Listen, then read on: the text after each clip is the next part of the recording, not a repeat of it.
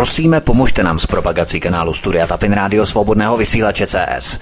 Pokud se vám tento nebo jiné pořady na tomto kanále líbí, klikněte na vaší obrazovce na tlačítko s nápisem Sdílet a vyberte sociální síť, na kterou pořád sdílíte.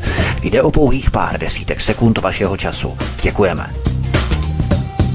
A hovory u Bosnice jsou nachystány jako každý to pátek. Takže, pánové, já vás vítám a rovnou předám slovo, nebudu zdržovat, ať se dostane na co nejvíce obsahu. Zároveň všechny naše posluchače svobodného vysílače čtáře Aronet News. My jsme takový extrémisté, protože říkají po nás, že jsme extrémisté, tak my jsme minule začali extrémně pozdě, dnes začínáme extrémně brzy, i když je to vlastně včas, takže zdravíme všechny z vás, kteří jste to stihli, protože vy se už podle zvyku slézáte tak na osmou zhruba, je, jako ti šváby na, nebo na Světové ekonomické fórum, tak eh, jsme rádi, že jste se eh, připojili k nám i teď. Eh, pro ty, kteří to nestihnete, nebo kteří si myslíte, že začneme později, tak si to poslechne ze záznamu ten začátek. Ale vy, kteří jste tady, tak vás všechny zdravíme a zdravím zároveň hlavně i šéf redaktora Android News, pana VK. VK, vítej, hezký večer, ahoj. Ahoj Vítko, Martine, já jsem si byl, že si to dneska vynahradíme, tak jsem tu byl brzo, byl jsem včas, 6 minut před půl, takže než se to technicky propojilo, tak jsem tady byl včas, takže aby zase někdo nezdrbnu, nepomlouval, tak si to dneska užijete se mnou něco díl, budete to mít za domácí úkol, potom si to budete poslouchat ze záznamu. Takže já vám přeju krásný poslech, doufám, že máte něco pěkného k pití, nebo ne pěkného, chutného k pití, že jo, na, na pěkného máte doma svoji manželku určitě. E, tak e, se pustíme do prvního tématu. Vítek to uvede, že jo, a my se pustíme e, do prvních zásadních geopolitických otázek, takže vám přeji krásný poslech. První z, to, první z těch geopolitických otázek je, že jsem si VK stěžoval ještě před vysíláním, že jsem si nestihl udělat ani kafe, protože jsem nečekal, že přijde tak brzo, tak jsem si ani nestihl udělat kafe, tak to je taková menší geopolitická otázka. Ale první geopolitická otázka se týká samozřejmě tématu, které je méně humornější a více serióznější, a to je samozřejmě konflikt na Ukrajině. Protože dodávky zbraní s ochuzeným uranem Ukrajině skončí pro kolektivní západ špatně. Ruský minister zahraničí Sergej Lavrov to prohlásil na okraji globálního samitu samitu Rusko-Čína v Moskvě. Právě zde došlo k převratné dohodě o demontáži amerického dolaru v zemích vzájemného obchodu. Nejprve se VK zaměříme na eh, země skupiny BRICS.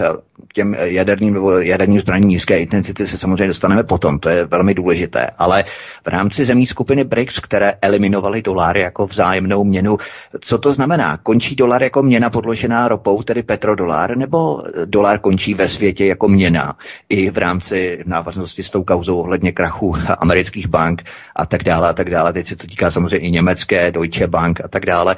Eh, tedy dolar končí jaksi úplně, eh, respektive jako měna, se kterou se obchodovalo a platilo ve zbytku světa. Jak to tedy je? S tím dolarem je to komplikovanější, to není tak jednoznačné, jako by se dalo říct eh, třeba o některých jiných eh, politických záležitostech, které jsou navázány na konflikt na Ukrajině, anebo mají přímou souvislost s Ukrajinou, jako například inflace, která je odvozená od nedostatku laciných, levných ruských paliv a eh, energií v Evropě po odstřižení od ruských zdrojů. S americkým dolarem je to navázané trochu jinak. Eh, americký dolar stojí a padá tedy s něčím, co se nazývá petrodolar a to je ochota eh, zemí OPEC, zejména tedy Saudské Arábie, prodávat eh, svoji ropu výhradně a exkluzivně za americký dolar. Výhradně a exkluzivně. A tohleto rozhodnutí padlo uh, už před několika měsíci, když Saudská Arábie uh, uzavřela dohodu s Čínou o tom, že bude Číně prodávat uh, ropu, vytěženou ropu za čínský yuan. A to je ten oficiální konec amerického petrodolaru, tohle rozhodnutí. A jeho důsledky se budou ale velice pomalu jako sněhová koule nabalovat na tohleto rozhodnutí Saudské Arábie postupně. E, protože americký dolar ještě dneska je stále používaný jako rezervní měna v mnoha zemích třetího světa, především e, k tomu, že ten dolar je podložený e, ropou a jak se ukazuje, Není ani důležité, jestli je nějaká bankovka podložená zlatem, nebo je podložena prací. Eh, ono stačí, když je podložena ropou nebo jinou látkou, která je důležitá pro běh průmyslu. A společně s tím, jak vláda tady ty naší, že Frau Merkel eh, se snažila odpoutat se od fosilních paliv, což byl naprosto zjevně protiamerický proti neokonský proces, proti Američanům, proti americkým neokon. Proces Merkelové byl přesně tímhletím procesem. Jsem o tom psal už několik článků, mm, je třeba to znovu, znovu zopakovat. Celá ta hysterie, celé to šílenství, které, se kterým přišla Angela Merkel, to znamená, že e, všechno musí být zelený, všechno zelený, prostě zelená planeta, auta na baterky, e, prostě pryč od ropy, pryč od fosilních paliv. E, obyčejní lidé ještě dneska, stále ještě dneska si myslí, že to má něco společného s ekologií.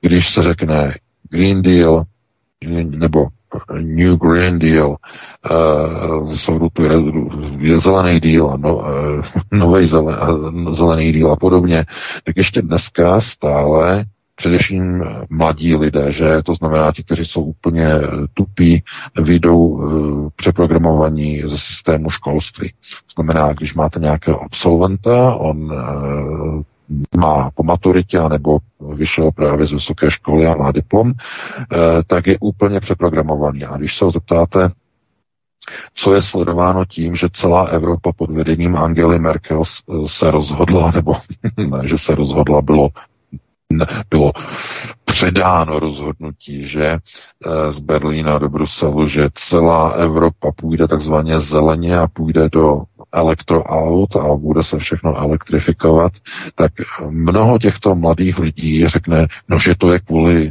ekologii. To znamená Greta syndrom. Greta syndrom, eh, to znamená od Grety Thunberg, Eh, to je věc, eh, kdy bylo implementováno, doslova injektováno do podvědomí lidí a národů, že musíme se zbavit fosilních paliv, aby prostě byl dobrý vzduch, že jo, aby nebylo moc CO2, Eh, musíme vybít eh, v Holandsku, teď do toho jdou s velkou vervou, že musíme vybít polovinu všech stát skotu, nebude maso, potom všechno zdraží, jenom kvůli tomu, aby jsme snížili objemy dusíku, že pro změnu. A teď spousta lidí si myslí, že tohle je kvůli ekologii. Ne. To nemá nic společného s ekologií. Je to plán na odřezání a odříznutí Evropské unie od amerického petrodolaru. Je to plán Angely Merkel, plán původně nazývaný ta Znoje Evropa, to znamená Nová Evropa, kdy eh, Angela Merkel a Německo se chtělo odpoutat od okupační zprávy americké státní moci po druhé světové válce. A nejlepší cestou, jak to udělat, bylo potopit Američanům jejich petrodolar. A e, Doufám, že chápete, proč najednou Angela Merkel onemocněla, jak měla projev tehdy a začala se celá třást. Měla ten tremor, možná jste viděli, měli jsme o tom článek na Aeronetu. Eh, zkrátka, oni ji odstranili. Američan. Zakázali jí další kandidaturu, musela odejít. Místo ní, místo Angely, která bojovala jako lvice za Nord Stream 2, protože plán Nord Stream 2 byl plánem, jak Německo, s pomocí Ruska se odpoutá od Spojených států. Ekonomicky a systému. Američané pochopili, o co se snaží Merkelová a odstranili ji. Místo ní byl nasazen SSák. Proamerický SSák Scholz. A ten důsledek e, neúspěchu na instalování achenské smlouvy a systému Daznoje Europa, e, teď právě sklízíme ty plody odchodu Merkelova.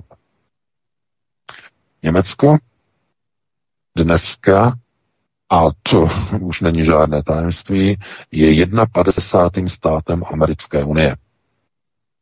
Ta loutková vláda, která je v Berlíně, ta už nedělá vůbec, ta už se ani nesnaží ani náznakem o něco, co by jenom vzdáleně připomínalo německou pronárodní politiku. Už se o to ani nesnaží. Od okamžiku, kdy američané Německu vyhodili do povětří oba dva e, plynovody Nord Stream, od toho okamžiku už ani Šulcová vláda se vůbec nějak nesnaží ani jako zakrývat, že nedělá vlastní suverénní politiku. To je politika Spojených států. Ve prospěch Spojených států proti zájmům e, německé ekonomiky. Zcela jednoznačně. A podívejte se, co se stalo. Najednou Evropská unie, možná jste zaregistrovali tu skvělou zprávu, uvažuje, že norma Euro 7 bude tak nějak asi odložena, ale co ještě lepší, že konec spalovacích aut v Evropské unii už nebude v roce 2035, ale že se odsune. Zatím se diskutuje o tom, jak daleko.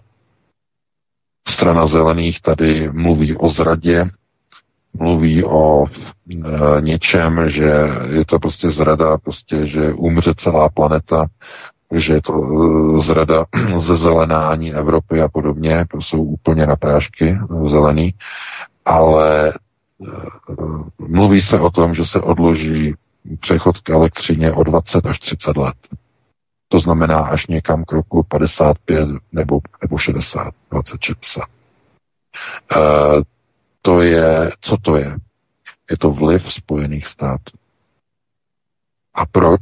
Je to kvůli tomu, že Spojené státy uh, nám chtějí dobře, abychom měli levnější ježdění, eh, že protože na ropu jsou levnější než zelená elektrika ze sluníčka, předražená milionkrát, e, že by nám chtěli dobře.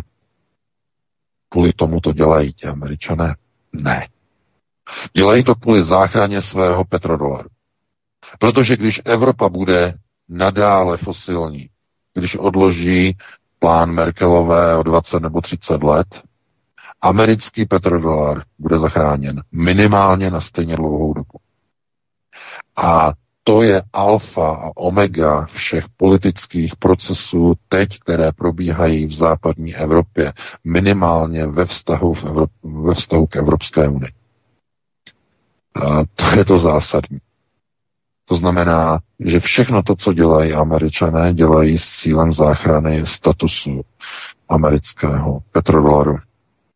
Pokud by totiž pokračovala vláda Angely Merkelové, pokud by pokračoval Nord Stream, laciné dodávky ruského plynu sem do Německa, potažmo do celé Evropy, proces elektrifikace by už nikdo nebyl schopen zastavit.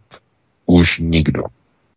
Celá Evropa by se do roku 2035 úplně odřízla od fosilních paliv, což by poslalo do kytek světový trh s fosilními palivy z ropou když by Evropa přestala používat ropu. Ale to je takový paradox, že vlastně máme rádi za to, že budeme s Američany, protože to ropu udrží. Tak. Jo, to je paradox. Přesně tak, to je paradox. Za cenu toho, že budou mít kontrolu nad Evropou a budou pod vedením svých nacistů, kterým poskytli po roce 45 azyl ve Spojených státech, pod jejich vedením půjdeme do války proti Ruské federaci. To je výsledek. Je to výhra? Nebo to není výhra? Takhle funguje geopolitika. Nemůžete tam identifikovat procesy, které byste mohli označit za pozitivní nebo negativní. Mají všechny barvy.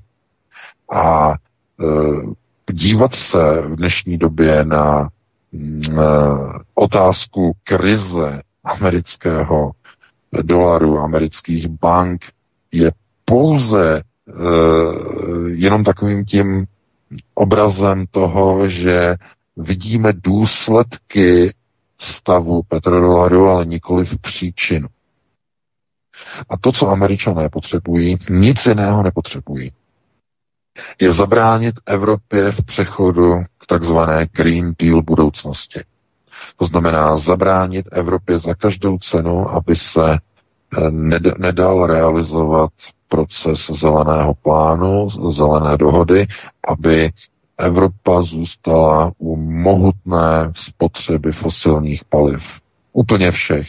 Nejenom americké nebo za americký dolar prodávané arabské ropy, ale i u amerického plynu, už ne ruského. Ne, ne, ne.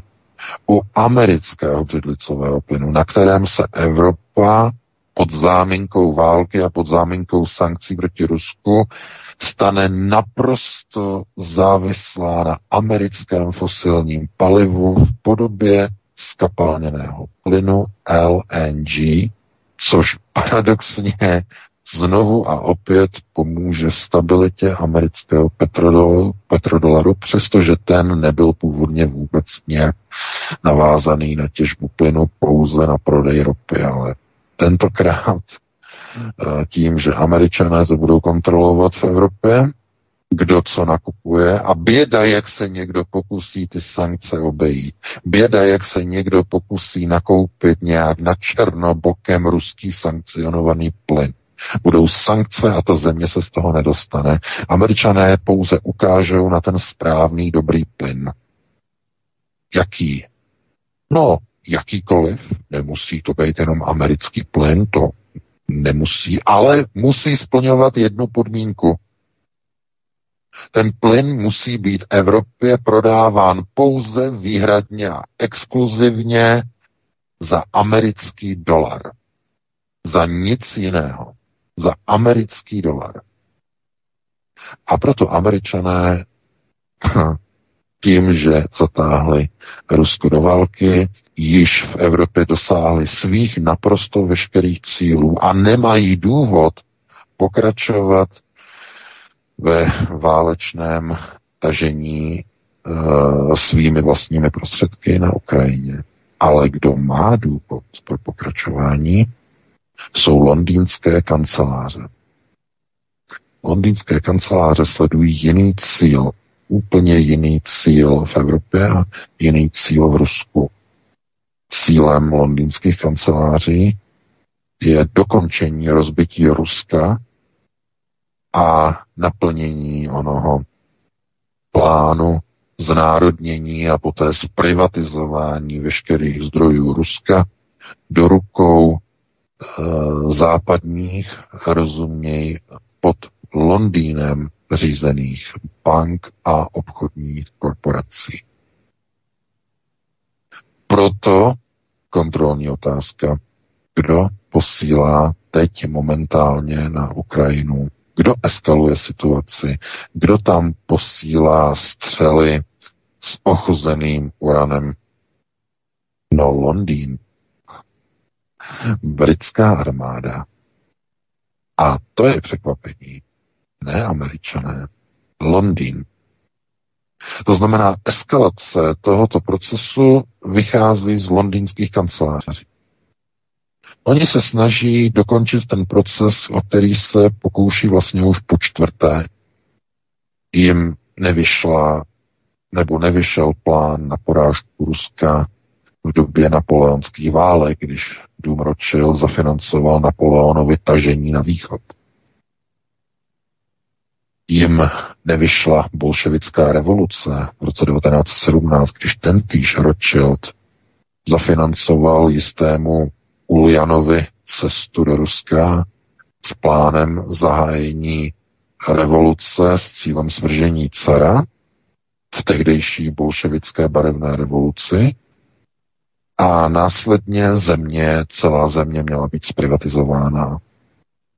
Ani to nevyšlo protože Lenin byl onemocněn a moci se ujal Stalin, který tomuto plánu Rothschildů vystavil stopku a začal budovat národní sovětský stát. Nevyšlo to ani po třetí, nevyšlo to ani v roce 39 a v roce 41 po zahájení operace Barbarossa. Když pařížská pobočka Rothschildovy banky financovala vzestup NSDAP k moci a zvolení Adolfa Hitlera v roce 33 moci. To znamená, na třikrát se londýnské kanceláře pokoušely o ovládnutí Ruska, o jeho dobytí.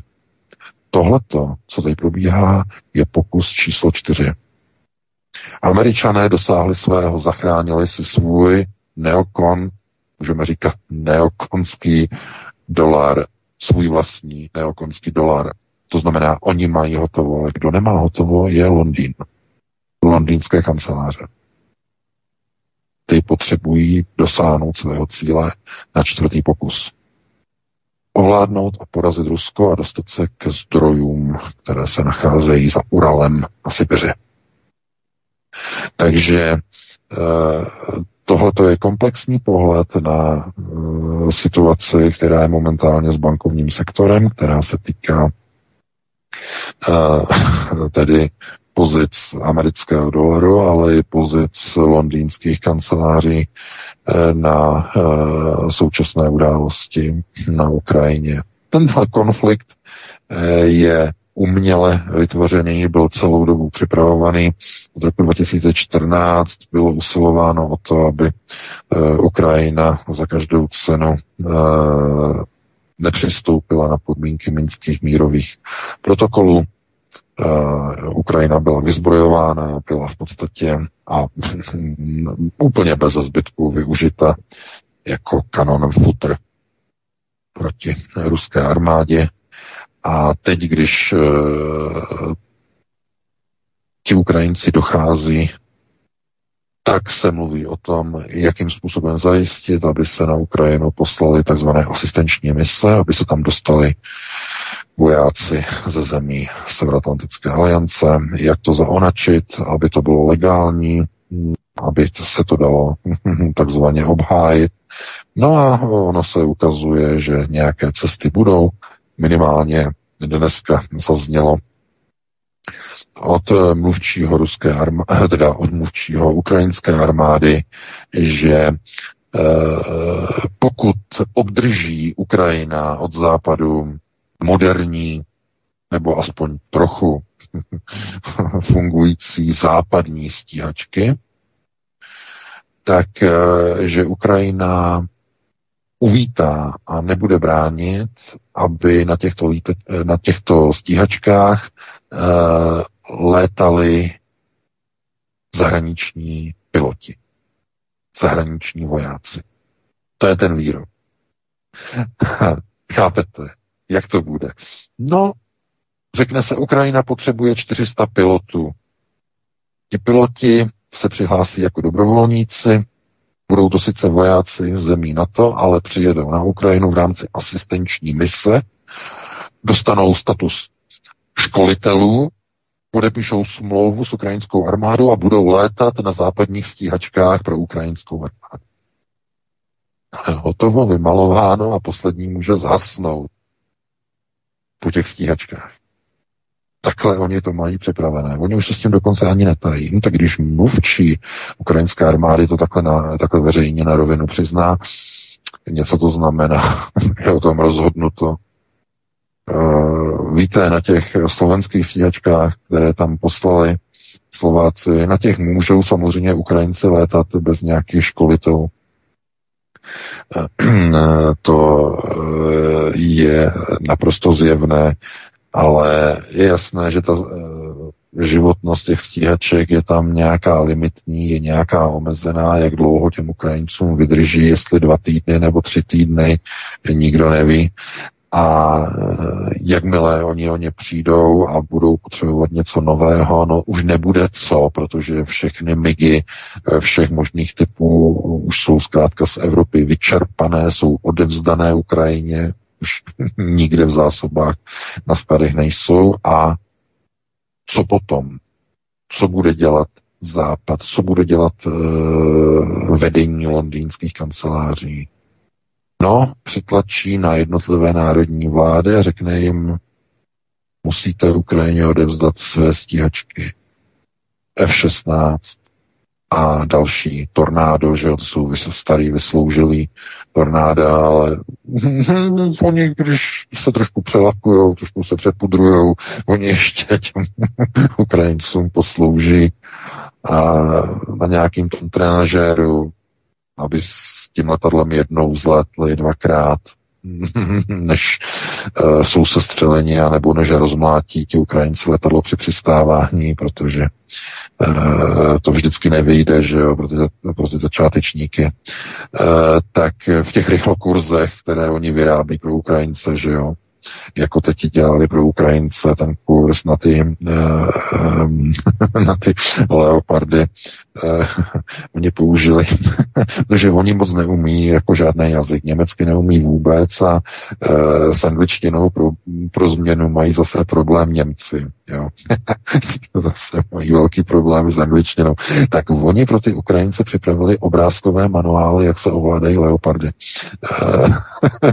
no, to bylo velice úsměvné úsměvné, že, že tady ta páčka, tahle páčka, tam mají takové šipky a bublinky, eh, co vlastně každá páčka znamená. No to je naprosto fantastický výcvik, jako tomu určitě porozumí. Ale eh, zcela vážně je jasné, že Ukrajina nemůže válku vyhrát. To je jasné každému už od samého začátku, ale Problém je v tom, že ta válka měla za cíl a sledovala ze strany západu něco úplně jiného. Američané mají hotovo. Svůj petrodolar mají zachráněný. Žádná Angela, žádné Německo, žádný Berlín už jim nebude kazit pozici petrodolaru nějakým úchylným nápadem elektrifikovat veškerý automobilismus v Evropě a tím se odříznout od ropy a tím potopit americký petrodolar. To už nebude dovoleno. Takže američané tohleto mají hotové. To je zajištěné. Ale, jak říkám, londýnské kanceláře, to znamená sionističtí, kteří jsou ve válce s chasitkými, uh, ti, když se mezi sebou začnou řezat uh, hromady, hory, kojím budou padat za oběti. To je naprosto jisté tohle, to, co tam zatím padlo na té Ukrajině, jeden milion lidí zařevalo, ne, to je málo. Mnohem víc, mnohem víc. Třikrát, čtyřikrát, pětkrát více. Hovoří se teď o tom, že eh, oni nějakým způsobem, když budou potřebovat další lidi, že je dostanou eh, na tu ukrajinskou frontu pod nějakými benefity pod nějakými záminkami a podobně. Uh, oni mají mnoho nástrojů, oni mají mnoho pák. Uh, jim úplně stačí, bohatě jim stačí, když oni tam dají uh, chudým, chudým gojím dají nějaký žot, nějakou sumičku za to, že půjdou do války. A takových lidí na Ukrajině za nějakou sumu, kteří někam chtějí jít a něco chtějí prostě pro svou rodinu, takových je stále mnoho. A bude jich stále ještě více a více. To, že Ukrajinci nechtějí jít na tu frontu, tak kvůli tomu, že tam jdou zadarmo, že jim vůbec nic nedají. Kdyby to bylo trochu lépe financované a dali jim peníze, tak ti Ukrajinci, oni jsou, to jsou rodinný typy. Ukrajinci jsou rodinný typy. E, tomu otcovi od rodiny oni řeknou, my dáme vám na ruku tolikle peněz, my tam dáme třeba 20 tisíc eur, nebo 10 tisíc, nebo 5 tisíc, to je různě. Vy tam půjdete, podepíšete smlouvu na 4 měsíce nebo na 5 měsíců, a vaše rodina bude mít 5 tisíc eur, nebo bude mít 10 tisíc eur, když v případě, že zemřete, tak dostane dvojnásobek takhle. Oni si to spočítají, oni si řeknou, že to je dobrá nabídka a ten táta tam zkrátka jde od té rodiny a jde tam prostě na tu frontu, i když by se mu tam nechtělo, ale kvůli zaplacení hypoték a půjček on to pro tu rodinu udělá. Na tenhle ten systém ale oni na té Ukrajině e, něco jim tam chybí. Korupce. Korupce způsobuje, že jim tam chybí úplně vše. Úplně.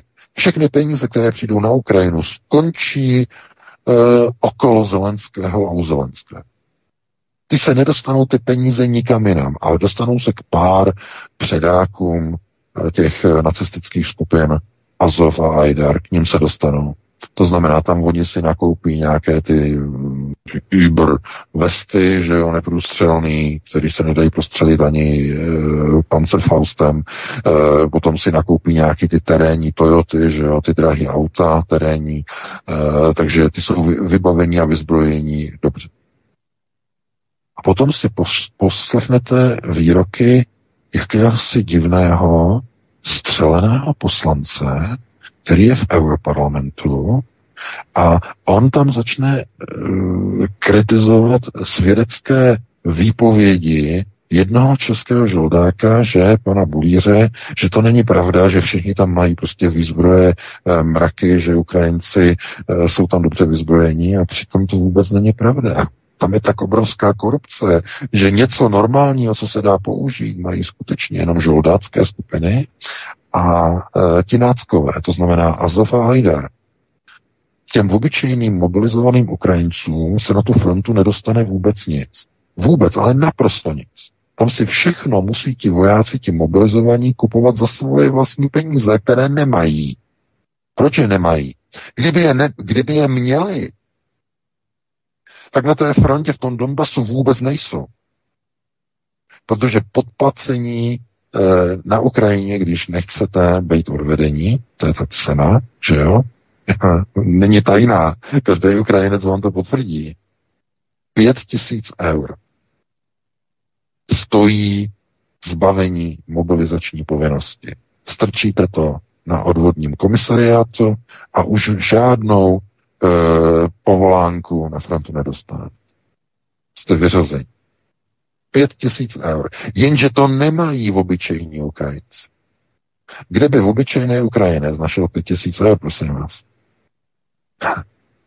Takže chápete už, proč ti spratkové, ukrajinští spratkové, kteří by měli být na frontě, proč se rvou v českých městech, na Slovensku, tady v Německu, po celé Evropě dělají bordel, dílují herák a další svinstva svým spolužákům na středních školách. Protože jsou to e, jsou to zlatíčka, jsou to e, synáčkové a cerušky zazobaných ukáček. To je ten důvod.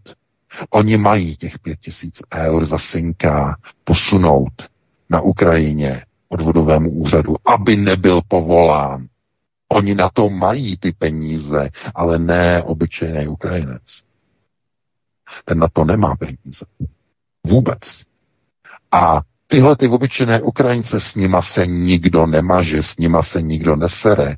Stačí nemít klapky na očích a podívat se třeba na telegramu, na těch kanálech, podívat se na ta odvodová videa, jak to tam probíhá té Ukrajině. To jsou videa, která nikdy neuvidíte na české televizi. Nikdy je neuvidíte, protože platí dvořákův generální zákaz na publikování těch videí.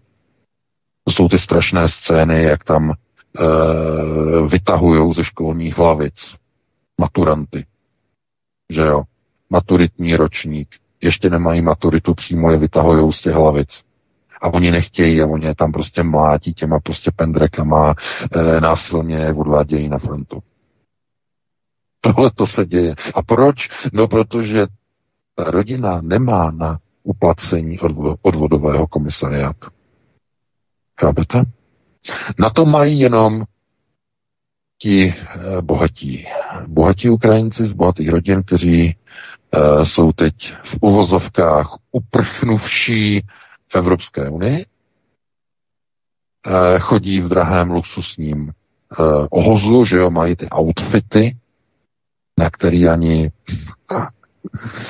Evropa ani peníze nemají, že jo. To je těžké jako říct, jestli je normální, aby prostě nějaký takový prostě uh, frajírek nějakých 15 letech, aby prostě měl všechno oblečení Gucci a Armány a všechny tyhle ty věci. Uh, asi to není normální, ale chápete, uh, takhle to funguje. To znamená i v tom válečném konfliktu a v takové skorumpované zemi, jako je Ukrajina, platí zcela jednoznačně, eh, že silnější peněženka rozhoduje. Ono se to říká trochu jinak, silnější peněženka M a tak dále, ale eh, to platí úplně na 100%. Takže eh, Tohle to bylo takové téma e, s přesahem přes Ukrajinu, e, velmi, velmi výživné. Máme 10 minut po 20. hodině. E, Vítku, protože jsme začínali včas, tak bychom si dali, e, jestli tam Martin najde nějakou, nějakou písničku, nějakou tak 3-4 minuty a po ní bychom se vrátili a pustíme se do dalších témat. Určitě je to potřeba a je to dobře a velmi důležité, že si vlastně pokryl a přednesl ta témata, protože na tom je vidět, jak se ta politika rozhoduje nejenom na Ukrajině, tak to, že se politika nerozhoduje nejenom na Ukrajině, ale ani ve Velké Británii nebo Americe, ale rozhoduje se úplně jinde, jinde, mimo vládní kruhy, v zákulisí, tam, kde opravdu oči veřejnosti nedohlédnou. A tak to, to probíhalo i v rámci Afganistánu, v rámci Sýrie, v rámci Iráku. Všichni jsme to viděli, ale ta Ukrajina je specifická v tom, že teď to máme takřka na ráně a vidíme to zblízka, že v podstatě nezáleží vůbec na lidech, vůbec na Češích, Slovácích, Ukrajincích. Vraždíme svoje bratry, bratr vraždí svého bratra, Rusové vraždí Ukrajince a naopak.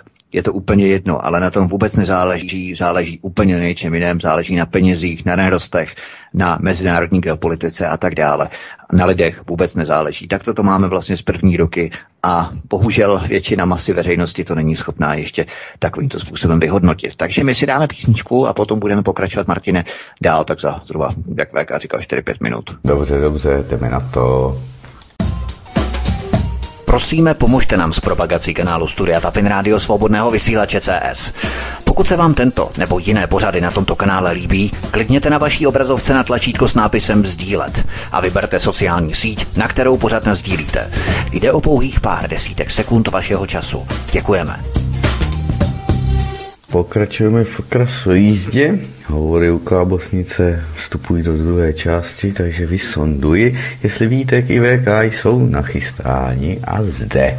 Tak, co pánové? Já jsem tady, Martine. Výborně. Ano, ano, ano. Super, tak je to vaše opět. tak internetovou, optickou a kabelovou infrastrukturu máme vyzkoušenou, takže můžeme na další téma.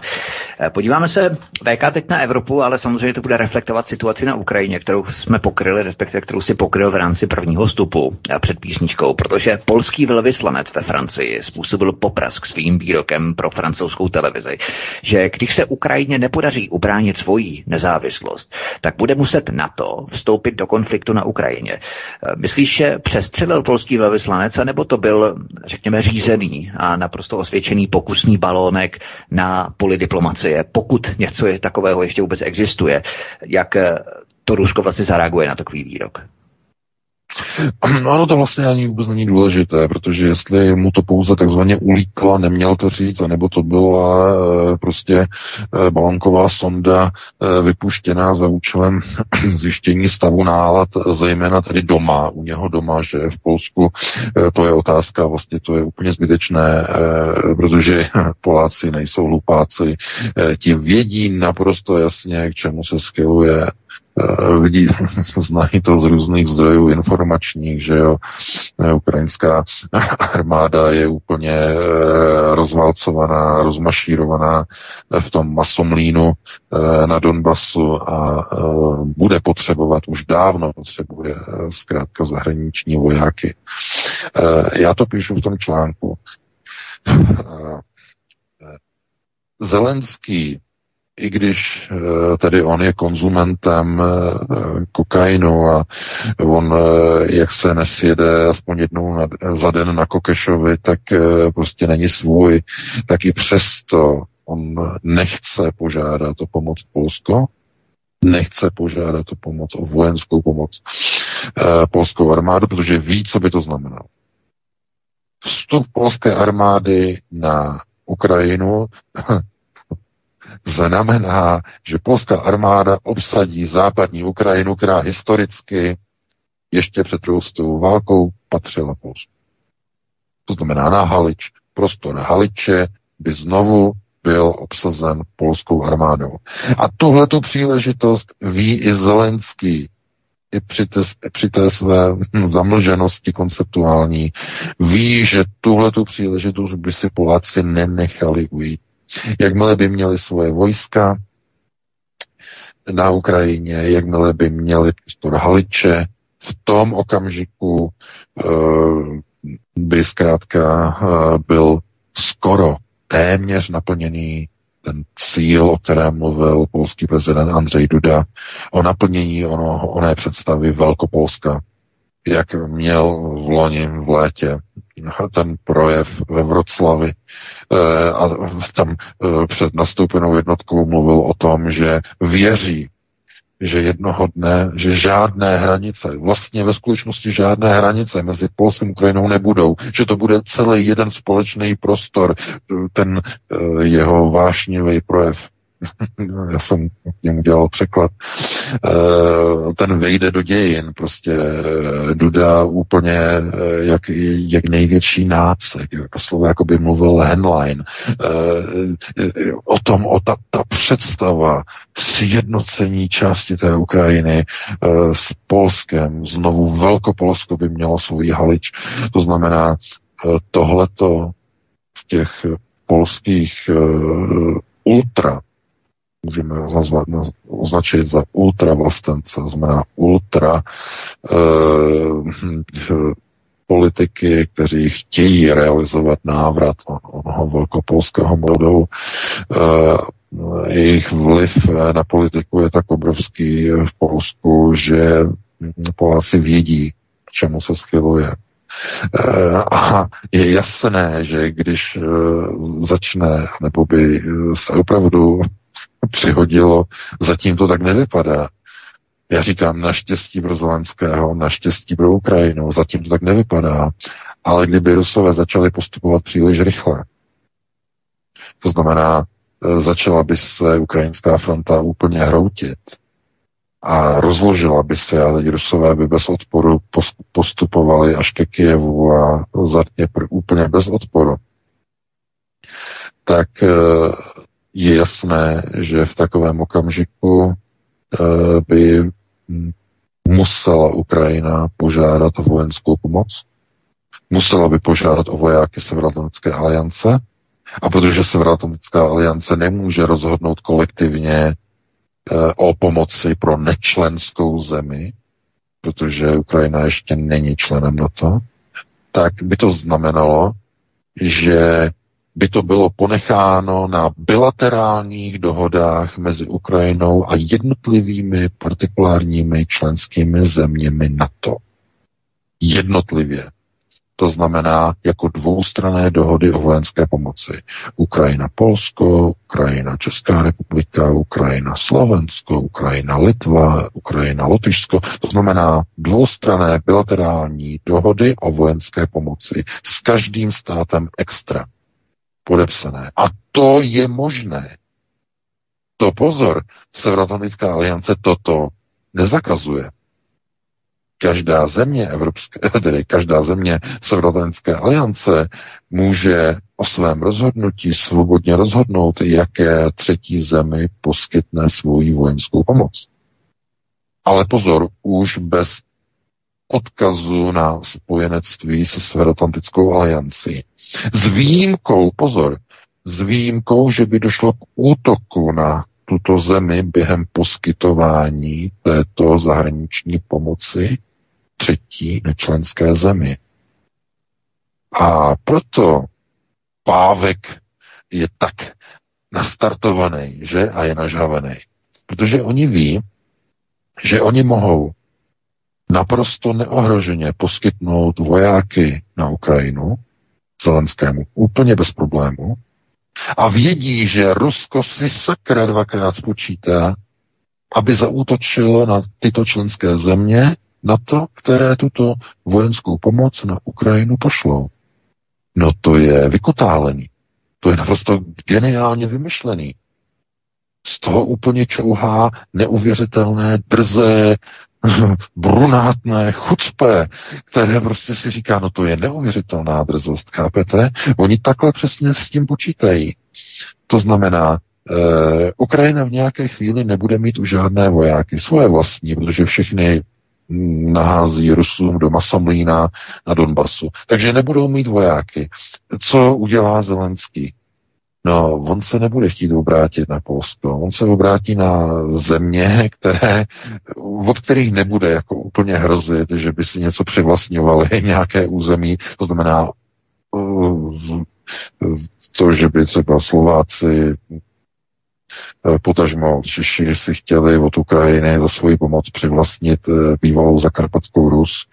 Eh, ten prostor, že jo, ten, to, co mělo Československo k dispozici ještě za první republiky, jeden odsásek, který propojoval vlastně Československo s Rumunskem, tak to asi nehrozí, takže Zelenský požádá o vojenskou pomoc Prahu, požádá Bratislavu, požádá Tallinn, Vilnius, že jo, všechny tady ty pobaltské státy, požádá je a oni mu něco pošlou. Jenže nikdo tomu Zelenskému nepošle uh, tolik vojáků a tolik zbraní, kolik by mu mohlo poslat Polsko a Varšava. A v tom je ten bolehlav pro Zelenské protože Poláci jsou připraveni mu poslat 300 tisíc mužů. To je to číslo těch vojáků, kteří jsou naschromážděni na hranicích s Běloruskem a s Ukrajinou. Už rok jsou tam naschromážděni. 300 tisíc, to je informace eh, TV24PL, že eh, to eh, polského serveru Eh, a, a, to, a ono to ani není tajemství. Poláci to ani netají, že tam mají 300 tisíc vojáků. Eh, to by, to by Zelenskému pomohlo. Jenže takovýhle masivní kontingent poslat na západ Ukrajiny Zelenský se bojí, protože jako je no, ten německý vtip, že takový trochu nekorektní, eh, že kdyby, že když, vždycky, když přijede zájezd sudeťáků, eh, to byl vtip ještě v dobách, že to bylo trošku staršího, že do Československa, tedy dnes to už jako Česká republika, že přijedou zájezd e, autokarem, přijedou, e, tak že je vždycky nebezpečné, že mají hlásit, kdy se zamyslí, jaké to bylo kdysi, jaké by to mohlo být dnes, že na to mají generální zákaz od provozovatele cestovní kanceláře, aby to nebylo obsazení sudem. E, je to trochu, je to trochu, je, to, je, to, je, to je samozřejmě sarkastické, že? Sarkastické. Ale pozor, přesně takhle to opravdu tak je. A chápete, co by se stalo, kdyby se takhle zamysleli Poláci po té, co by jich 300 tisíc plně po zuby ozbrojených vjelo na Halič. Doufám, že uh, chápete tu pozici, bezvýchodnou pozici uh, Alzáka Zelenského. To je, to je bezvýchodná situace. Já se mu tak trochu ani jako nedivím, že mám pořád e, prostě jeden jako Kešovi, protože e, on má těžkou pozici, e, Kolomojský ho nainstaloval a naháčkoval do pozice e, vrchního budiš k ničemu a Eh, on v podstatě je postavený do role, že má prostě vést nějakou válku, které vůbec nerozumí a nemá vůbec nic a jediné, co on dělá, tak je jako v tom ruském animovaném videu s tím prasátkem, že jo, ta svinka, která tam prostě běhá s tím modrožlutým kloboukem a do toho klobouku vybírá příspěvky od těch zvířátech, které pre- reprezentují zvířata jednotlivých evropských států, členských zemích na to. Že jo, to je to video, který jsem vám tam dal do toho článku. E, mělo velký úspěch. Jenom pozor, prosím vás.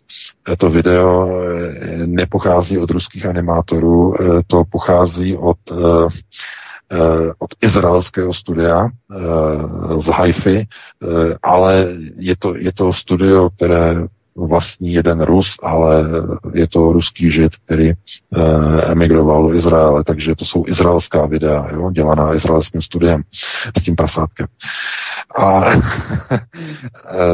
prostě tam je to pěkně zobrazené, jakým způsobem uh, ta svinka prostě vybírá, že jo, ty peníze a potom uh, ty tanky, že jo, teď tam sypou, že jo, ten krteček tam dává ty transportéry, ty otečka, že jo, tohleto symbolicky, jako Česká republika a potom s tím kloboukem jde a na toho ruského medvěda vlastně hází ty zbraně a ten má to Wagnerovo kladivo, to těžký, že jo, teď mlátí prostě a ničí a likviduje to výzbroj. Je to velice vtipné video, ale naprosto jasně uh, tedy vystihuje tu situaci. Ten Zelenský vlastně nemá nic jiného za úkol, než jezdit s tím e, kloboukem žebracím a žebrat po jednotlivých státech e, Dejte mi, dejte mi uh, leopardy, dejte mi stíhačky, dejte mi rakety uh, delšího doletu, dejte mi tohleto, dejte mi. Vydáváte málo. Kdo nám bude dávat málo, toho dáme na černou listinu. Jak oni uh, teď začali vyhrožovat, že budou dělat seznamy zemí, které jim nechtějí pomáhat a potom bu, bu, bu že s nima to bude špatný. To znamená, Já se nedivím, že vyrábějí na to animovaný vtipná videa, že jo, eh, pro pobavení. Ono by to bylo k pobavení, kdyby neumírali lidé. Kdyby tam neprobíhala válka, tak by to bylo samozřejmě vtipné, bylo by to popukání. Ale eh, pravda je taková, že hm, ta Ukrajina zkrátka eh, je v takové situaci, že bude potřebovat cizí vojenskou pomoc tento rok. Tento rok, zdůraznuju. A teď se čeká jenom na jednu zásad, a teď jako teď velmi vážně.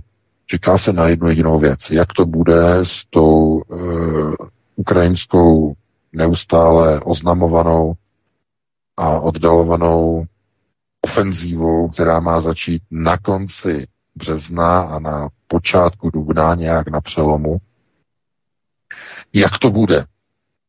Jestli opravdu na to bude mít ta Ukrajina nějakou tu sílu, jestli, jak to dopadne, co z toho dopadne, protože hrozí, že když z toho bude katastrofální průser, Ukrajinská fronta padne a Rusové budou mít otevřený prostor pro postup. A zhroutí se Ukrajinská fronta. Jak bude potom reagovat Evropa? Ne, lepší otázka. Jak bude reagovat Fialová chunta? Jak bude reagovat Pávek? Co oni udělají? Přistoupí k tomu, o čem se hovoří, že chtějí vyhlásit válečný stav? V takovém případě, kdyby hrozilo přiblížení ruské armády k hranicím Slovenska, jak to uniká ze slovenských politických kruhů od Hegera, že jakmile by Rusové překročili Dněpr, začali se blížit, že bude třeba něco udělat e, s realitou, že Rusko bude pokračovat dál na západ, že překročí hranice Severoatlantské aliance a že začne obsazovat e, Humené, Košice a další, že tohleto, tohodle toho se opravdu e, bojí. No tyhle ty informace, které unikají, jenom ukazují, že oni se opravdu obávají toho, že když se v nějaké chvíli, a to není vyloučeno, v nějaké chvíli se zhroutí uh, ukrajinská fronta, nic už ty Rusy nezastaví. A oni opravdu věří tomu, že ta ruská armáda by mohla pokračovat dál. Že by se uh, v tom Užhorodu nezastavila, že by šla dál, mnohem dál na západ. Takže uh, uh, uh, proto ten francouzský velvyslanec, podle mého názoru, spíš bych se přikláněl k tomu, že to už řekl jako samozřejmost. Kdyby to bylo stále utajované, že by mu to jenom jako uklouzlo, tak by to řekl podle mého názoru trochu jiným způsobem, trochu by se zarazil, jako jo, když by to řekl, že by mu to ujelo, ulítlo, ale tohle to spíš vypadalo, že on to už řekl už jako normální stanovisko, normální fakt. Pokud Ukrajinci neuspějí, a on to ani nějak nerozváděl, že neuspějí, no neuspějí, no když jim nevyjde poslední ofenzíva, tak je konec. E, možná jste slyšeli, Pávek, co teď řekl, co vypotil tento týden e, pro, vlastně ono, to bylo koncem už minulého týdne, to byl ten rozhovor pro polský Gazeta Vyborča, že Ukrajinci budou mít poslední možnost a poslední šanci, respektive poslední pokus na ofenzívu za západní peníze. Poslední pokus. Jinak skončí financování. A tohle to řekl Pávek. To řekl bývalý e, šéf vojenské sekce Severoatlantické aliance. To není jenom tak někdo nějaký hej počkej, který by něco prostě někde vypustil, protože uh, on byl přímo uvnitř, on byl v čele vojenské sekce NATO v Bruselu, v čele. On věděl přesně, co se děje. A když on říká tady ty věci, že Ukrajina má poslední pokus na ofenzívu, tak je hotovo. Je vymalováno. Ale co to znamená pro Polsko? No, že Poláci už jsou rozhodnuti, že tomu, když, do, když k tomu dojde, tak oni jsou připraveni tam poslat vojáky. A vojáky koho? No, polské armády určitě, ale budou to zřejmě tlačit i do spojenecké akce. E, koalice, to je nádherný výraz. To je opravdu to je označení, to si někam prostě třeba si zarámovat. E, Poláci to nazývají koalice ochotných. To je naprosto výstižný. Koalice ochotných. To nebude jménem Severoatlantické aliance. To bude jménem členských zemí Severoatlantické aliance, těch, které budou ochotny dobrovolně na základě bilaterální smlouvy s Ukrajinou poskytnout Ukrajině své vlastní vojáky a své vlastní zbraně. To znamená, eh, ty země na to, které se k tomu rozhodnou, že do toho půjdou, tak ty vytvoří koalici ochotných, ochotných k čemu? No, ochotných poskytnout vojáky do války na Ukrajině.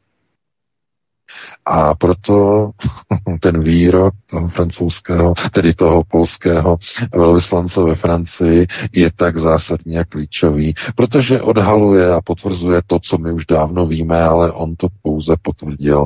On to prostě řekl takzvaně bez jakýchkoliv servítků a řekl to úplně na rovinu. A to je důležité. To znamená, oni už s tím počítají, oni už to mají připravené. A když jsou takhle daleko s přípravama Poláci, jak myslíte, že daleko je Fialenkova chunta? Jak myslíte? Myslíte si, že oni nemají už připravený plán na vyhlášení válečného stavu? Ne, ne, ne. E, ministr vnitra oficiálně označuje část české veřejnosti za proruské šváby, píše to na Twitteru, že jo, to je ten jeho výrok minulého roku a jak oni udělali tu jednotku akademického e, potlačování, že v uvozovkách e, takzvaných extremistických a e, dezinformačních snah různých hybridních hrozeb, jak vytvořili tu jednotku, tu operační jednotku, že, proti extremistům. Ta už má na své pažbě, ta, ta jeho vytvořená jednotka, už dva lidi už má na pažbě. Už takzvaně zahájili a udělali dva lidi. No víte které? No pana Tušla a pana Čermáka.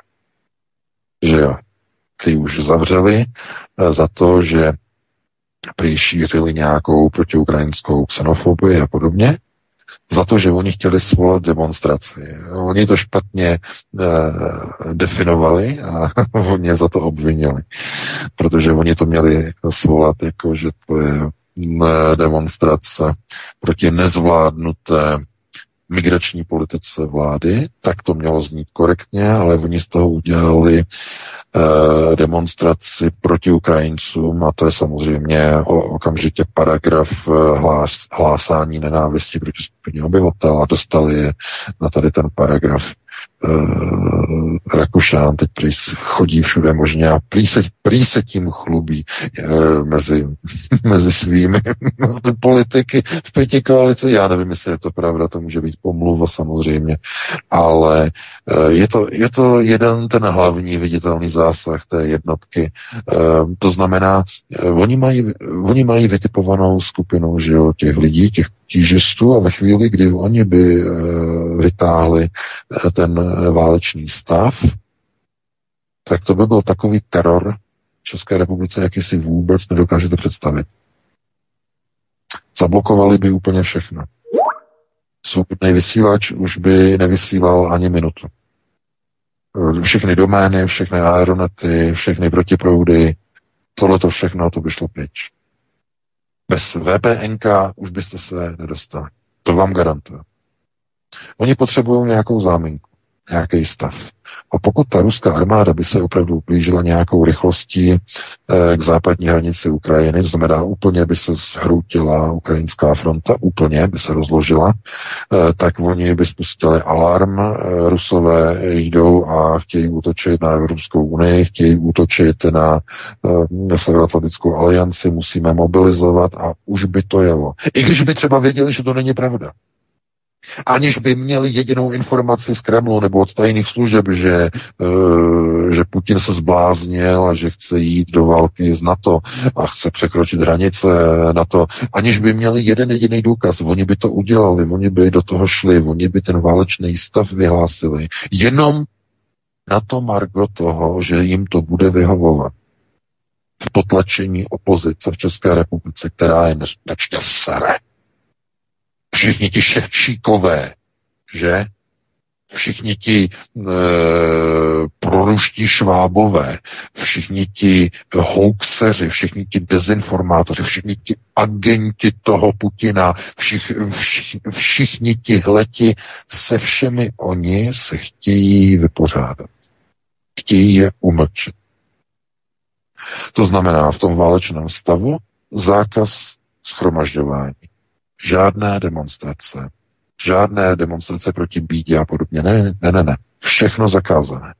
E, ve jménu obrany národní bezpečnosti, hned okamžitě zablokování těch a těch a těch a těch a těch webů, všechno a e, takové ty keci a diskuze o tom, jak připraví zákon, který pořád nemůžou připravit, protože je v rozporu minimálně s ústavou, na ten by se vykašlali a udělali by to znova jako 25. února minulého roku, když Fiala prohlásil zablokování těch webů, chtělo odvahu. Udělali by to zase jako přes kopírák, udělali by, udělali by to zase úplně stejně. Já do toho fialy vidím jako do hrnce a do vědra. Vidím do něho úplně naprosto jasně. To znamená, oni tam nebudou vymýšlet zase nějaký e, takový ty vyfikundace typu, e, že aby to bylo po právní stránce dobře a aby někdo nekřičel, prosím vás, na to oni se vykašlou. Jakmile tam budou mít ten válečný stav, tak oni prostě začnou válcovat dělat úplně všechno. Úplně kompletně. Poláci už mají připraveno, že pošlou vojáky na Ukrajinu, když to takzvaně nedopadne teď ta ofenzíva ukrajinské armády na jaře.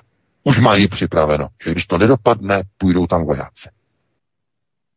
A kdyby to říkala nějaká eh, že jo, nějaká mm, paní, že jo, z horní dolní, tak byste mohli říct tyto dezinformace, ale když to řekne polský velvyslanec ve Francii, tak eh, minimálně někomu by mělo zatrnout. A tohleto je zkrátka eh, realita a jestli někdo prostě eh, si myslí, že politici, když by došlo na lámání chleba, takže přece mají nějaké prostě pudy sebezáchovy. Ale to víte, že mají. Samozřejmě, že mají pud sebezáchovy. O tom nemusíte pochybovat. Jakmile začnou lítat rakety na Prahu, oni sednou na letadlo a odletí na Floridu. Dají si uh, lajny kokeše ve vile se Zelenským. Že jo, teda ona to není jeho vila, je to vila psaná na jeho manželku, že jo. no, v Orlandu. E, takže tam oni by si dali prostě do, jako dostaveníčko, že jo, tam oni by, že jo, potom vedli válku přes oceán proti Rusům, e, takže chápete, ne, put sebezáchovy oni myslí úplně jinak. Oni myslí svůj vlastní put sebezáchovy. Nikoli v put sebezáchovy přežití národa jako takového. Je třeba si uvědomit. To je realita. Blízké budoucnosti. Takže takhle bych tady to téma dokončil Vítku. Máme 2042, no a pustili bychom se ještě do jednoho tématu, tam máš určitě připraveno. Stihneme třetí téma, závěrečné téma v rámci prvního vstupu, respektive toho analytického vstupu. Nikolas Sarkozy varoval parlamentní vyšetřovací komisi, že Evropa je nejbrutálnějším kontinentem, ze kterého vyšly největší světové války a všichni v Evropě to mají v sobě. Zapomněli jste na Bosnu, když tvrdíte, že Evropa takovou válku jako na Ukrajině zatím nezažila. To je velmi zajímavé.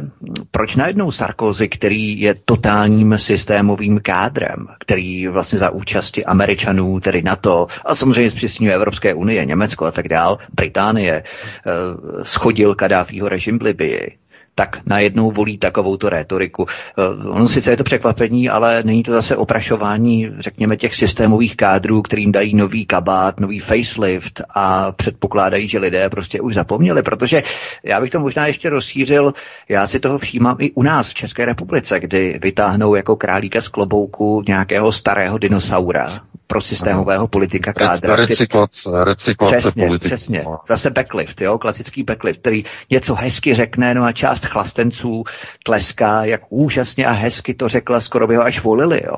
Ať je to Cyril Svoboda teď eh, nedávno, to mě fascinuje, nebo Lubomír za Orálek, za Orálek, jo, nebo Martin Stropnický a tak dál, Stropnický pro boha. Tak tohle je prostě konceptuální tupost toho nejhrubšího zrna, ne? A to, stejně je to ze Sarkozym asi, že? Tohle je důsledek procesu, eh, který je poměrně dobře známý, je dobře popsaný.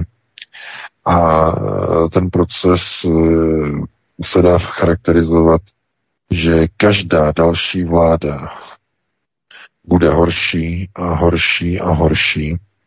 Takže těm lidem bude připadat, že ty předchozí vlády, čím byly starší, tím byly lepší. A proto dochází k recyklaci politiku. Je to degresivní proces snižování úrovně e, politického řízení a stěžování života lidí. Lidé se mají hůře a hůře a hůře a hůře a hůře.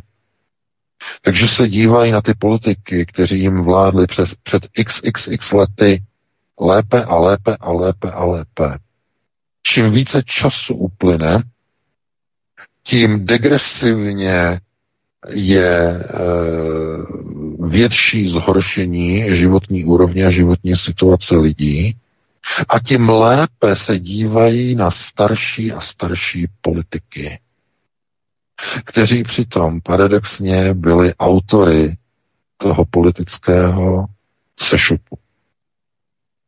To je ten paradox. Oni sami byli vyni toho, že je nastavený ten sešup. Odklon od národních tezí k těm globalistickým, znamená ten sešup směrem dolů, že každá další a další vláda je horší a horší a horší. Ale eh, bohužel je to takový paradox, že ti lidé zkrátka eh, ten svůj lepší život dávají do vztahu s těmi politiky, kteří byli u moci v té době tenkrát. A to je ten důsledek. A Sarkozy, to je, to je ještě s větším přesahem. Nicolas Sarkozy eh, patří právě do toho segmentu velkých přátel e, s americkými neokony. E, Oni mu říkali no, velký... Tam možná ještě International Writers Leadership měl taky, absolvoval, jo? A, tak, tak, tak. Takže to je, to je, to je, to je, to je Atlantista jako, jako řemen a e, to, co právě mu vadí, to, co mu vadí na eh, politice, na současné politice Emmanuela Macrona, na konec konců tomu vadila i politika Angely Merkel, ty vůbec ani skoro nemohl přijít na jméno. To byla právě, to byl teprve ten odklon té Evropy od toho transatlantického pilíře. A to součenství transatlantické je uložené nebo závisí na americkém petrodolaru. A to, když Angela Merkel a Německo chtělo všechno elektrifikovat, chtělo zakazovat spolovací auta, všechno tohleto, tak to šlo samozřejmě proti zájmům atlantistů a těch neokonů. Jednoznačně. Ale i proti zájmům Něme, tedy nejenom německého, ale francouzského automobilového průmyslu. Takže on je velkým kritikem a protože ten proces Evropské unie stále jako setrvačností ještě jede. Američanům se ještě nepodařilo ho úplně vynulovat a to i kvůli tomu, eh, že v těch Spojených státech eh, nejsou úplně spokojeni s tím prezidentem, který tam je e, pomocí těch sfalšovaných voleb dosazený k moci, protože on je opravdu neschopný. Biden je opravdu má už rozpad osobnosti a e, s ním je to velice těžké, komplikované. A e, Oni tam samozřejmě jim globalisté rozjíždí ty destrukční procesy, mohutné destrukční procesy na destrukci rodiny, eh, tvrdé programatické nasunování LGBT agendy e, přímo na školy, že děti si můžou volit svoje pohlaví podle toho, jak se cítí. Děti mohou e, si zvolit, že e, nejsou nemají pohlaví ani takový, ani takový, ale že jsou třeba zvířetem, že jsou třeba vlkem nebo jsou třeba kočkou a e, mají potom právo, že můžou chodit v převleku zvířete do školy a musí se prostě jako k ním kovat učitel jako ke zvířeti a, a podobně. E, to jsou degenerativní procesy, e, které samozřejmě indukují globalisté George Soros a jeho fondy zcela jednoznačně. E, s velkým přesahem bychom mohli teď skočit ještě k té kauze Uh, jenom s velkým přesahem. Možná jste zaregistrovali uh, ten, ten skandál, že uh, prokurátor, New Yorkský prokurátor David Bragg Eh, myslím, že se jmenuje David uh, křesním jménem, uh, že chce prostě zatknout Donalda Trumpa za to, že údajně v roce 2016 měl z peněz volební kampaně poskytnout uh, takzvané držhubné hash money eh, jedné ženské, se kterou měl kdysi, kdysi, kdysi dávno nějaký poměr, aby ona o tom nezačala mluvit před volební kampaní, takže prý údajně měl z peněz volební kampaně jí zaplatit nějakých 133 tisíc amerických dolarů. Eh, Trump tvrdí, že tam došlo k vyrovnání, ale došlo k vyrovnání přes právníka. Byly to soukromé peníze Donalda Trumpa, nebyly to peníze, které by vzal z kasičky volební kampaně, protože to by bylo trestné, že? Eh, no ale uh, oni ho stejně jako chtějí prostě obvinit, že prý to bylo asi z té kasičky na volební kampaně a podobně.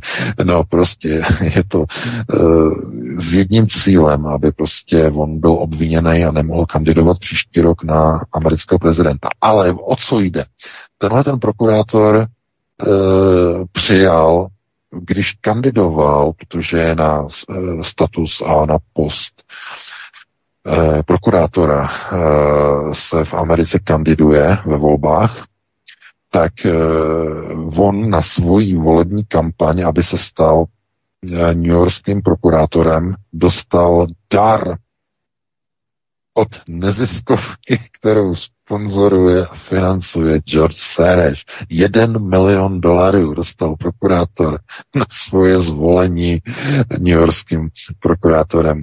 Uh, panečku, oni řeknou, oni řeknou, že Ukrajina to je země prolezlá korupci. Přitom v Americe mají korupci rovnou při volbách prokurátora, protože tam je naprosto legitimní, že můžou různí sponzoři můžou posílat dary přímo volenému prokurátorovi, posílat mu jeden milion dolarů. To je absurdní ať se na to dívá, kdo chce, jak chce. To je naprosto absurdní, chápete? A američané se staví do té role, že poučují jednotlivé evropské země o demokracii, poučují o boji proti korupci.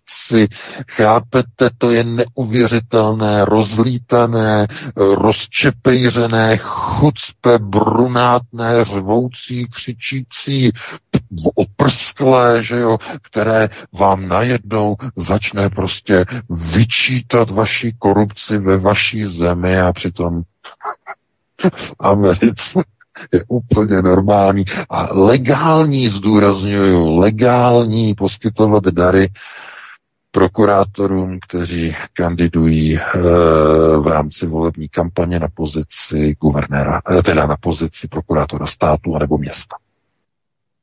A taková země s takovýmhle systémem chce poučovat země ostatního světa o tom, jak se bojuje proti korupci.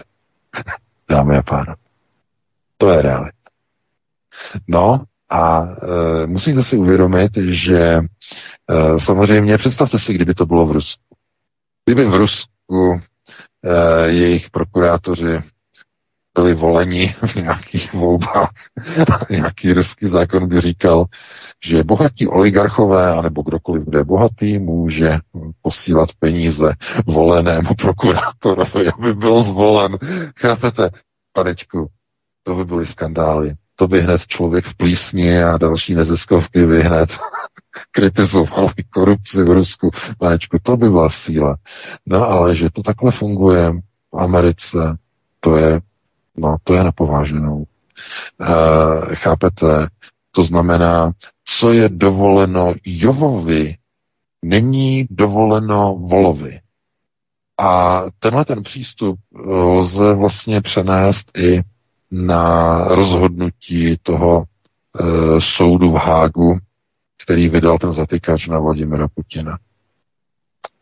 E, když před několika měsíci tihleti samí soudci e, soudu v Hágu oznámili, že chtějí vyšetřit zločiny americké armády spáchané v Iráku v době okupace Iráku.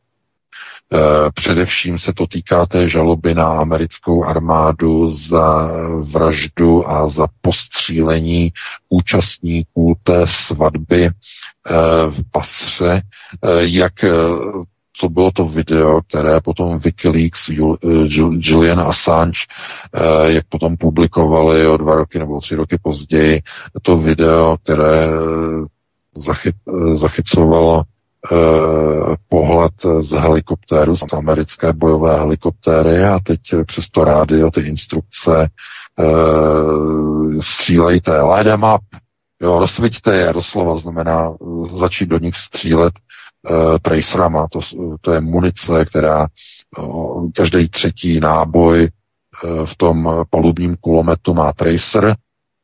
To je určené pro boj v noci, aby prostě střelec viděl, kam lítá střelba. Jo? To jsou ty, ty světelné střely, které jako vedou palbu, jsou ty tracery. Jenže ty tracery mají tu funkci, že když s nima trefíte člověka, začne hořet jo, začne hořet jeho, nebo oblečení mu vzplane a tak oni američani tomu říkají light them up, rozsviťte Takže tady ty americké svině v té helikopteře postříleli iráckou svatbu. A e, ti pozůstali dali žalobu k Hágu, do Hágu. A teď před několika měsíci e, Joe Biden e, varoval, že pokud dojde k obvinění jakéhokoliv amerického občana, takže to bude mít vážné následky pro ty soudce toho soudu. Uvolení sankcí a nějaké další kroky odveta americké administrativy, protože američané nedovolí, aby že pokud by soud v Hágu obvinil jakéhokoliv amerického občana, že dojde k odvetě americké vlády proti tomu soudu. Chápete? Takže američané nedovolí, aby kdokoliv eh, soudil američany. Ale když to je v případě Vladimira Putina, tak Oni s tím souhlasí. a považují ten soud teda za jakousi autoritu, která má soudit prezidenta jaderné velmoci a prezidenta členské země Rady bezpečnosti OSN, trvalého stálého člena Rady bezpečnosti OSN. To jenom ukazuje pouze na to, na tu licoměrnost, to znamená, eh, co je dovoleno Jovovi, není dovoleno Volovi. Je to tenhle ten prostě přístup. Eh, kolektivní západ de facto může cokoliv a eh, používá jakékoliv kroky proti Rusku, no, protože Rusko samozřejmě reprezentuje tu zemi, která nebyla dobyta nikdy a je to země, která disponuje eh, největším nerostným a dosud nevytěženým bohatstvím na této planetě. Největší země světa s největšími nerostnými zásobami. A k těm se dá dostat jenom dvěma způsoby. Buď dobrými vztahy s Ruskem, jako teď dělá představuje Čína, to znamená v rámci kooperace, anebo násilím. A proč to násilí? No protože když budete od Ruska odebírat suroviny v rámci kooperace, budete Rusku pomáhat ekonomicky růst. To je logické. A to Západ, respektive londýnské kanceláře, nechtějí připustit. Proto pokračování války na Ukrajině, proto nedovolení jakýchkoliv představ o tom, že by se jednalo o míru, dokud ta Ukrajina nebude úplně v tom stavu a v té pozici, že už by nikoho neměla a že zároveň žádná evropská země by nechtěla svoje vojáky do té války poskytnout. A v té chvíli e, by opravdu ta válka mohla skončit, ale od takové chvíle jsme velmi, velmi vzdáleni. Protože minimálně z výroku polského velvyslance ve Francii teď víme, že minimálně jedna evropská země s jednou z největších armád v Evropě je připravena poslat Ukrajině na pomoc své vojáky, pokud to nedopadne teď na jaře s tou ukrajinskou ofenzívou dobře. Takže to bylo poslední téma, máme 2059. E, já se podívám na výlet do letničky, co tam novýho se objevilo. E, dáme si nějaké dvě písničky, nějakých 7-8 minut a potom bychom se pustili do televizních dotazů. Takže e, já se budu těšit. Takže dáme si pauzu lednička, která je v pátek plná, v neděli bývá většinou poloprázdná nebo je úplně prázdnotou, takže to je taky ten sestupný proces regrese nejen v politice, ale i v naší ledničce. Tak my si hrajeme, Martine, písničku a potom posluchači dostanou šance klást dobře, otázky. Dobře, dobře. Nejenom, co se probíralo teď, ale i jejich vlastní. Fajn, jdeme na to. Prosíme, pomožte nám s propagací kanálu Studia Tapin Rádio Svobodného vysílače CS. Pokud se vám tento nebo jiné pořady na tomto kanále líbí, klikněte na vaší obrazovce na tlačítko s nápisem Sdílet a vyberte sociální síť, na kterou pořád sdílíte. Jde o pouhých pár desítek sekund vašeho času. Děkujeme. Pauza uplynula, jdeme zjistit, jestli víte, KVK jsou zpět a vrhneme se na nedočkavé volající. Tak, halo, halo. Já jsem tady, Martin. Vítku, uh, Martine, prosím tě, ano. tady mi přišla zpráva, eh, že, eh, no, že lidi neznají tohleto telefonní číslo, sonické číslo neznají. Sonické číslo znají. Sonické číslo. Hele. Sonické číslo. To je divný, páč mi honí už 10 minut telefon. Je pořád dokola a lidi máme napsaný i na webové stránce svobodného no. vysílače, přesto se pořád nepamatuju. Já... A volají možná jinde. Takže dámy a pánové, 7, 7, 5, 8, 829 812. Opakuji ještě jednou 775 829 812. To je pro ty, kdo si to nepamatují a nemají studio Kadaň uloženo v telefonním seznamu kontaktů, ale x lidí má, tak já jdu přijmout tedy se svolením prvního. Svobodný vysílač, hezký večer, můžete položit dotaz. Dobrý večer. Dobrý večer. Minulý pořád mě pan VK odpověděl pouze na polovinu otázky, tak bych byl rád, kdyby jsme to dneska napravili a dotáhli do konce. Na otázku duše nebo vědomí odpověděl velice pěkně a fakticky bych tím souhlasil. Pak ovšem neodpověděl na téma Bůh a jeho záměr. Což jsem takhle nastupoval, tak mi z toho vychází, že Bůh, jak nám je předkládán, fakticky neexistuje. Jsou fakticky dvě síly, které tady vždy byly. Jedné byl přidělen mužský princip, druhé ženský. Jedna síla zastupuje ducha, mikrosvět, druhá síla zastupuje, tvoří nebo vytváří hmotu, makrosvět. A mezi těmito silami je boj o naše duše. Je to hodně ve zkratce, abych nezdržoval a chtěl bych, jestli pan VK by s tím konceptem tak nějak souhlasil a příště dám už politickou otázku. Děkuju, nashledanou. Dobře, děkujeme, hezký večer. No, já děkuji za dotaz. No, já vždycky, když odpovím na, jenom na polovinu, nebo na třetinu, nebo na čtvrtinu nějaké otázky, tak je to kvůli tomu, že to je velice rozsáhlé téma, eh, které já rozvinu právě třeba z té třetiny, čtvrtiny a nedostanu se už na tu druhou e, tři čtvrtinu a podobně. E, to jsou většinou ty velmi rozsáhlé dotazy. Ale odpovědět, jaký je záměr Boha nebo takzvaného božského principu, Eh, to bychom se dostávali právě do těch pozicí, jako je světonázor a jako je mm, princip, princip víry. Proč lidé věří? Proč lidé věří v Boha? A eh, tady bych opravdu nechtěl naprosto nikomu bourat eh, prostě nějaké jeho představy. Já už jsem o tom několikrát hovořil, že lze popovídat o tady těch věcech eh, v té rovině, dokud někomu nebourají jeho, eh, jeho principy náboženského ukotvení.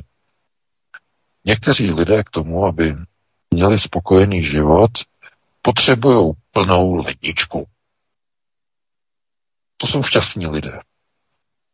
Někdo potřebuje k životu strašně moc peněz, potřebuje luxusní barák, potřebuje luxusní auto, potřebuje luxusní manželku e, s opravdu luxusním popředím, e, potřebuje e, mít luxusní bazén, prostě být hmotně maximálně zabezpečen tak, aby to všichni viděli.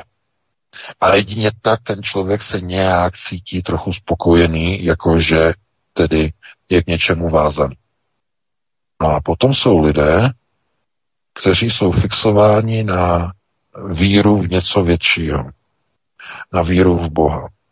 V Krista e, jsou tedy plně fixováni smyslem svého života na víru jako takovou. A teď si představte, že přijde nějaký člověk a teď začne prostě lidem rozkopávat ledničku a vyhazovat všechny ty dobroty, které tam jsou. A přijde člověk, který začne rozmlacovat ten barák, tu limuzínu, to auto, tu manželku někam mu odhodí, že jo, a celý mu to úplně rozdrbe, úplně kompletně. A nebo přijde člověk a úplně vám rozloží vaši světonázorovou kotvu, kterou máte a ta kotva je vaše víra. No, jak byste se dívali na takového člověka, který by tohle to dělal? Chápete? To znamená, já kdybych teď řekl, jaký mám na to názor, tak bych tady rozboural, no to, to, to je jako kdybych e, prostě našim posluchačům, určité části, velké části našich posluchačů, kteří jsou věřící, to víme v redakci, že nám píšou, že jo, tohleto všechno, E, jako kdybych přišel jim domů a rozkop, rozkopal jim prostě stojanový hodiny, že jo, protože oni jim nespadli, tak já bych tam přišel drze na hulváta a teď bych jim tam prostě schodil hodiny a udělal strašný bordel, e, protože tím výrokem nebo těmito, řekněme, mojimi názory bych e, prostě lidi dostal úplně do nějakého stavu úplného rozhození, maximálního rozhození. Já jenom řeknu to, že já jsem trochu jinak založený, Uh, jedna věc je víra v Krista, zdůraznuju, ne v Boha, víra v Krista. A jiná věc je podstata toho prostoru, ve kterém žijeme a podstata naší existence, podstata našeho takzvaného experienciálního života, to znamená uh, experienced life. Život prostoupený zkušenostmi. To je, to je účel života. Ale kdybyste se ptali na záměry Boha, to znamená na řídící kádr existence jako takové, pokud by to takhle bylo myšleno, to znamená jakýsi řídící kádr, tak tam bychom se dostali už do pozice eh, onoho rozkopávání prostě ledniček a světonázoru a to už by bylo opravdu velice nebezpečné. Tak. Kdybych uh, jenom nějakým způsobem začal rozebírat,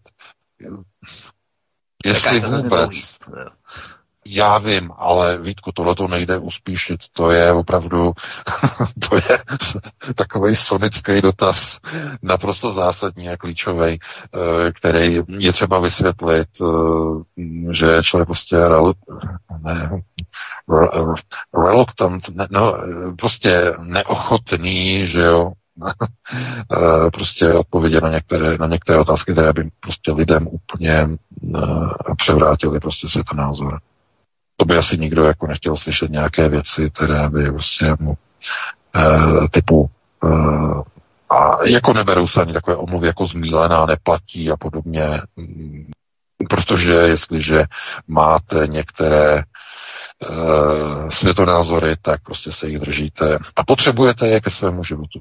To je důležité. Ten život prožijete tak nějakým způsobem, který je přesně daný, který je přesně ukotvený. A ten způsob, jakým ho prožijete, od toho se potom odvádí a, od, a jsou odvislé další kroky, další zkušenosti, které prožijete v dalších životech. Další. To znamená, na konci úplně, když máte nahoře, to není nic, co by se nedalo říct, to znamená úplně nahoře, na konci je splynutí v něco, čemu se říká kolektivní vědomí, a je to splynutí, které vyvolává pocit absolutního nekonečného štěstí, lásky a smíření. To je, ten, to je ta nejvyšší frekvence, která je úplně nahoře. Úplně nejvyšší. Ale teď, kdybyste se ptali, kdo to řídí, to bychom se dostali někam úplně jinam. Takže takhle bych na to odpověděl a doufám, že to teda i s takovýmhle vybruslením z té otázky, že to bude přijato jako takový ten kompromis, že jo, abychom nikoho nevyděsili a pustíme se do dalšího volajícího, protože Vítek je celý nervózní, ten tam kouše tu šňůru od toho mikrofonu, já to tady úplně slyším, takže pustíme se do dalšího volajícího. No, protože VK i minule tady byly trošku stížnosti po vysílání na redakční e-mail nám přicházelo, že to bylo příliš dlouhé, jak si eh, v rámci těch odpovědí, jo, tak eh, jsem taky trošku nervózní, že já, já se budu psát, vidíš, já to vím. Já já to vím, hele, hele, já to budu zkracovat, já to budu zkracovat telegraficky a to uvidíš, to bude fofr, jo, tak to zkusím. No, to zase bude jiná skupina lidí, která zase bude nespokojená, že je to příliš krátké. No. Tak, tak, tak, tak, vždycky je to o to. Ještě, že se neptají na smysl života, tak to je dobrý. Tak, máme dalšího volajícího, vydržel nám už 7 minut, tak svobodný vysílač, můžete položit dotaz, hezký večer. Dobrý večer všem, ve studiu mám takový dotaz. E, skončila nám zkuska v pondělí, že jo, ksi Vladimír Vladimirovič, kde teda potvrdil Petr Juan. A dneska proběhla zkuska v USA ohledně finančního systému a v zápětí na to hromadné spouštění uh, amerických plavidel jaderných uh, do oceánu.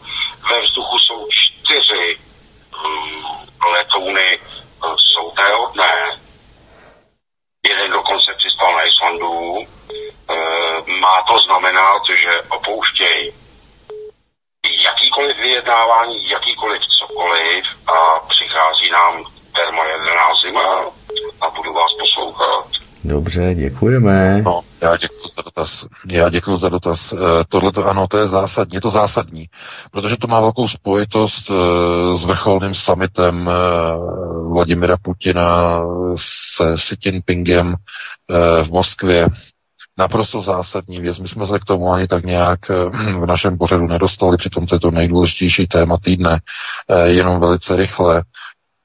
Eh, bylo tam kromě dalších a dalších smluv o kooperaci v rámci ekonomiky a v rámci spolupráce a kultury, tam bylo dohodnuto, že obě země odchází od vzájemného vyúčtování v amerických dolarech a budou si vzájemně účtovat všechno v rublech a v chuanech.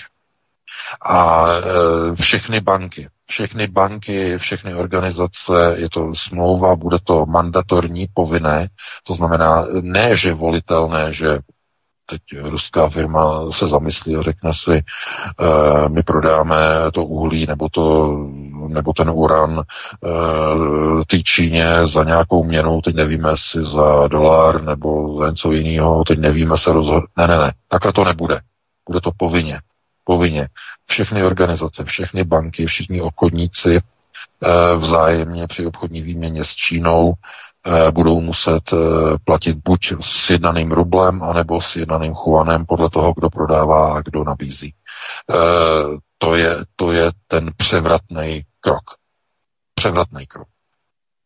A v tomto ohledu znamená, že je ohrožená pozice amerického petrodolaru bez ohledu na to, že se američanům podařilo vyřešit německou otázku že se jim podařilo odpoutat eh, Evropu od eh, ruských energií a paliv, tak mají ten problém znova na stole.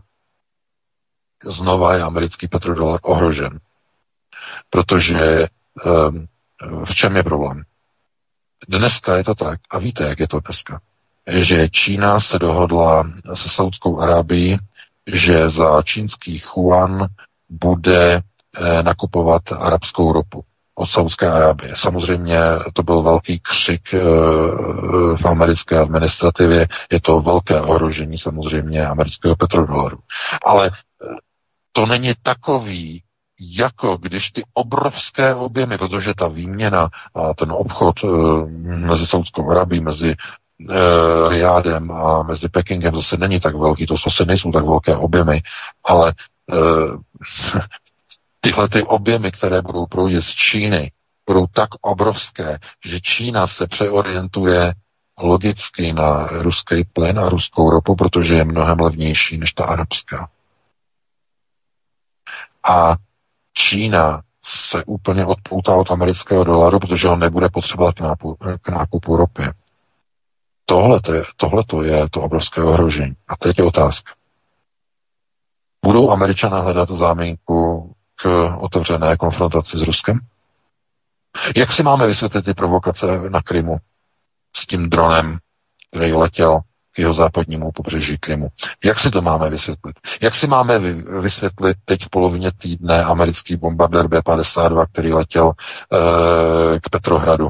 Tam se kroužil okolo Petrohradu. Jak si to máme vysvětlit? No a e, všechny tyhle ty letouny, ty prvního varování, že jo, letouny nehodné a tak dále, e, k čemu jsou chystány? Co se očekává? No, já bych odkázal na ten poslední výrok e, bývalého ruského prezidenta Dmitrie Medveděva. Máte to v posledním článku? Teď na Aeronetu, ten poslední úplně. jaký vzkaz on poslal soudcům soudu v Hágu? v souvislosti s tím zatykačem na Putina. No, skritizoval to od zhora dolů a nakonec vy, vyslal těm soudcům výhrušku, že si dovede představit, že na budovu tohodle Mezinárodního soudu v Hágu, že dopadne ruská hypersonická raketa a doporučil jim, aby se dívali na oblohu, jestli už neletí. A protože Dmitry Medveděv je tajemníkem eh, šéfa eh, Rady bezpečnosti Ruské federace, tak to je člověk, který mluví přímo, přímo za okruh Bezpečnostní rady Ruské federace. A takovýto výrok on vynesl na adresu soudu Hágu, to znamená, a on tam zdůvodňoval, že by to nebylo bráno jako válka, že je přesvědčený o tom, že by to nerozpoutalo válku mezi NATO a Ruskem, že by to totiž nikomu nevadilo, kdyby tam e, ta ruská raketa spadla. A to z toho důvodu, že i když e, ta budova soudu je na holandském území, tak nepatří Holandsku, protože ta budova má stejný status jako budova OSN v New Yorku, jako jiné nadnárodní organizace, které mají budovy e, a svá sídla v různých hostitelských zemích, ale to místo, kde ta budova stojí, má suverénní status nespadá pod jurisdikci daného hostitelského státu a to platí právě o e, té soudní budově v Hágu, která má mezinárodní status, to nepatří Holandsku. Znamená, ten úder na tu budovu, čistě na tu budovu, by nebyl braný jako útok na členskou zemi Severoatlantické aliance, e, kterou Holandsko je. Chápete? Takže to je, to je výhruška od jedné z nejvyšších osob vůbec ruské bezpečnosti a Medvěděv ten teď prostě jede neuvěřitelné bomby v poslední době. No ano, proč? No Rusům dochází trpělivost se Západem, s provokacemi, jednoznačně. Takže takhle bych na to reagoval, no a pustíme se do dalšího volajícího. Výborně, další volající je dáma, takže já jí hned jak tady vytípnu druhý hovor, připojuji a může, protože vydržela, položit dotaz. Dobrý večer, tady vaše stálá posluchačka ze severních Čech. Prosím vás, pěkně mě to jenom nedá, nechci zbytečně zdržovat, ale uh, program co program, neustále první dotaz je od posluchače, který klade vždycky otázky do oblasti duchev, duchovná. Já vím, že otázky si řídíte a odpovědi si řídíte vy, ale jsou tolik, je, tolik věcí k projednání, když je to pořad, který by měl vlastně reagovat na aktuální dění tohoto týdne. A pán neustále, každý, každý týden se vždycky dovolá jako první posluchač a prakticky odčerpává 10 minut z pořadu. To mi na tom tadyhle docela jako mrzí a mám kolem sebe plno přátel, který vás poslouchá taky a to se tadyhle nad tím pozastavujeme. Takže to je jenom taková moje připomínka. Jinak nechci zdržovat, moc si vážím vaší práce a budeme poslouchat dál. Ale tadyhle to jsem prostě musela říct. Děkuji moc. Dobře, děkujeme. Děkujeme, hezký večer. Já bych jenom připojil tak trošku na obranu pána. Samozřejmě lidi to může částečně iritovat tohle, ale my jsme se usnesli na takovém kompromisu, že jeden dotaz asi vadit nebude, pokud to samozřejmě nebude narušovat větší část toho našeho pořadu v rámci třetí hodiny. Přece jenom musíme ctít prvky demokracie a pokud se někdo dovolá a klade takovýto dotaz, tak mu musíme umožnit ten prostor, dát mu ten prostor, aby dotaz, dotaz položil, ale samozřejmě nesmí to přesahovat nějaký větší rámec té poslední hodiny, takže takový kompromis i na Odyssey nám psali někteří lidé, že zase naopak tohle uvítají, takže přece je takový myšmaš, takový koktejl, který přece jenom část posluchačů uspokojí, ale já vám samozřejmě maximálně rozumím. Eh, já mám taky rád trošku takové ty faktičtější, hutnější, informativní dotazy, respektive odpovědi, ale prostě část lidí je taková beka, co bys na to jenom odpověděl v krátkosti, ať přejdeme k dalšímu posluchači. Já říkám, prostě já to můžu zkrátit na telegrafické prostě informace typu, myslím si to takhle, je to všechno, co o tom můžu říct, z bezpečnostních důvodů vám neřeknu víc, protože byste se z toho sesypali a pustíme dalšího volajícího do vysílání. A takhle bych to uzavřel, to znamená telegraficky, já to umím taky sdělit, ale eh, to asi lidi neuspokojí, předpokládám, eh, takže trošku se snažím rozvést, takže pokud jsem příliš dlouhý, jakože jsem dlouhý, eh, tak se omlouvám za to. No. Kdo mi volá, to ovlivnit nemůžu, to jako tak eh, takový dosah nemám, že jo, ale...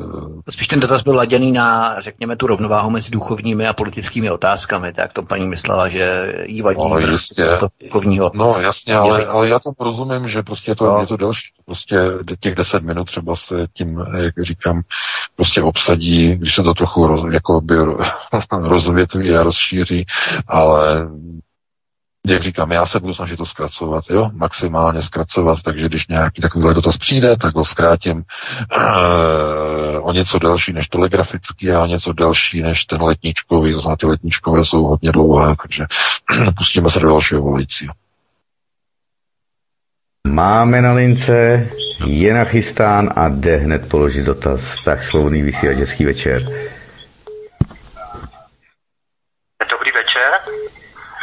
Dobrý večer. Pánovéka, panu Písovi. Opět uh, volám z Německa. A, moje, a moja otázka uh, bude takovým oblúkom. Um, na konferenci v Bruseli... Zkuste si prosím, možná to tvoří takový delší výpadek, zkuste si stlumit rádio, nebo poodstoupit to tady budu trošku. Zkuste si prosím stlumit rádio, jestli posloucháte přes počítač, ať vás to neruší, ať se můžeme dobře, dobře, soustředit na otázku. Díky.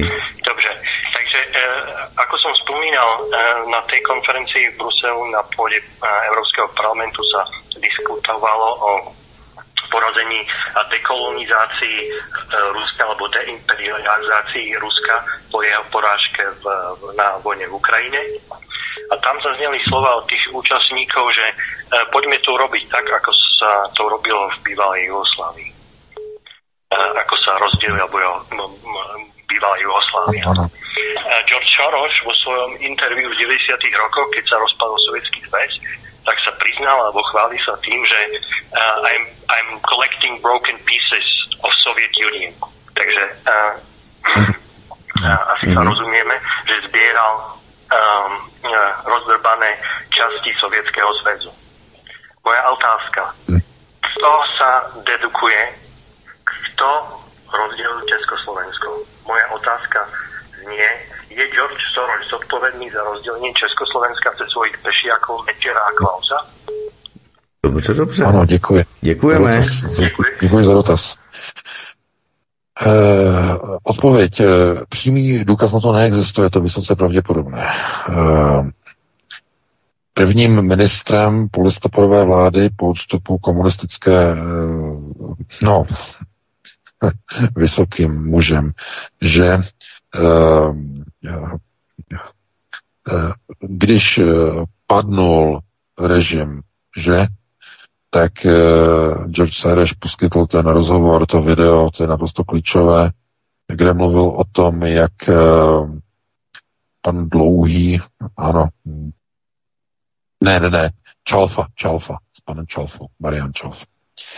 Eh, jakým způsobem eh, zkrátka bylo rozhodnuto o tom, eh, že bude prezidentem České republiky Václav Havel a že si to velice jako chválil, že Václav Havel je právě ten, kdo by se měl stát prezidentem. A George Soros v tom rozhovoru právě uvádí, že s Marianem Čalfou se setkal a že tam bylo dohodnuto, že prostě právě Václav Havel bude tím kooptovaným eh, novým prezidentem Československa, protože víte, že tu první volbu dělalo ještě původně federální schromáždění a Václav Havel byl zvolený takzvaně kooptací, že na konci roku 89.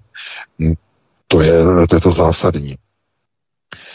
Za rozpadem Sovětského svazu, svazu stála samozřejmě sovětská KGB, v rámci operace Golgota.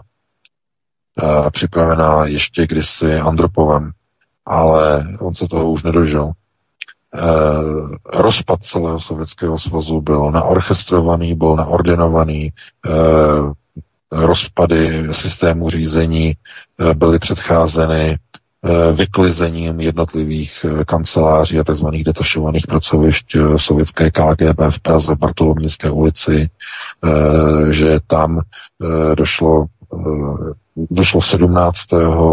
k těm událostem a už 19. listopadu sovětská expozitura KGB vyklidila přes noc vyklidila své kanceláře Bartolomějský. Eh, oni odnesli úplně všechno, vytrhali dokonce i zásuvky, eh, byly vytrhaný parkety, úplně všechno, protože tam měli odposlechy, všechno, všechno úplně odvezli Sověti. A když tam potom přišli eh, pracovníci druhý den a nemohli je najít, tak zjistili, že prostě jejich eh, expozitura je úplně celá prázdná, eh, vypařili se eh, například z Moskvy. Úplně jako pára nad hrncem, znamená, všechno bylo připravené. Eh, rozpad eh, onoho mocenského postavení Sovětského svazu byl připravený zevnitř Sovětského svazu, zevnitř KGB. A spolupráce KGB s Georgem Serešem je prakticky jistá. Prakticky jistá, protože procesy řízení na západě během tady toho převratu musely být koordinovány z druhé strany. To nemohli dělat Sověti, to muselo být z druhé strany koordinované a mnohem, mnoho a mnoho let předtím a dříve, eh, než nastala eh, samotná realizace v roce 89. To znamená, není překvapením, že právě George Sereš přivezl Václava Havla a s Marianem Čalfou se měli to povídání uh, o Václavu Havlovi jako o nejlepším kandidátovi na pozici nového československého prezidenta. To video je zásadní, my ho máme na Aeronetu samozřejmě, takže uh, to je, to je jedno z, z klíčových vůbec videí. Takže takhle bych na to odpověděl, no a pustíme se do dalšího volajícího. Já bych jenom doplnil, že fakt je ten, že Václav Klaus, eh, ačkoliv má na svědomí architektoniky, architektoniku přípravy těch privatizací, velká, malá, kuponová privatizace a tak dále, dal tomu zelenou spolu s dalšími aparátčíky z bývalého prognostického ústavu, tak vlastně byl jedním z mála těch, kteří rozpoznali nebezpečí Serešových organizací, respektive organizací nadací Serešova typu, eh, tehdy se to říkal třetí sektor, a odmítl instalaci uh, Středoevropské univerzity v Praze, protože George Sereš původně chtěl založit Středoevropskou univerzitu v Praze. Klaus to odmítl a proto byla založena vlastně v Budapešti. A další věc, ale zase na druhou stranu, Václav Klaus, když byla trilaterální komise, když byla hostovaná v Praze v roce 2002, trilaterální komise, což je Rockefeller, tak vlastně tam měl svůj projev a také se účastnil několikrát na Světovém ekonomickém fóru Klause Schwaba. To znamená, že on je taková kontroverzní osobnost, že na jednu stranu rozpoznal to riziko, na druhé straně se s tím účastní, no, nebo z toho účastní. To je jako zvláštní trošku, ohledně Václava Klause staršího, že?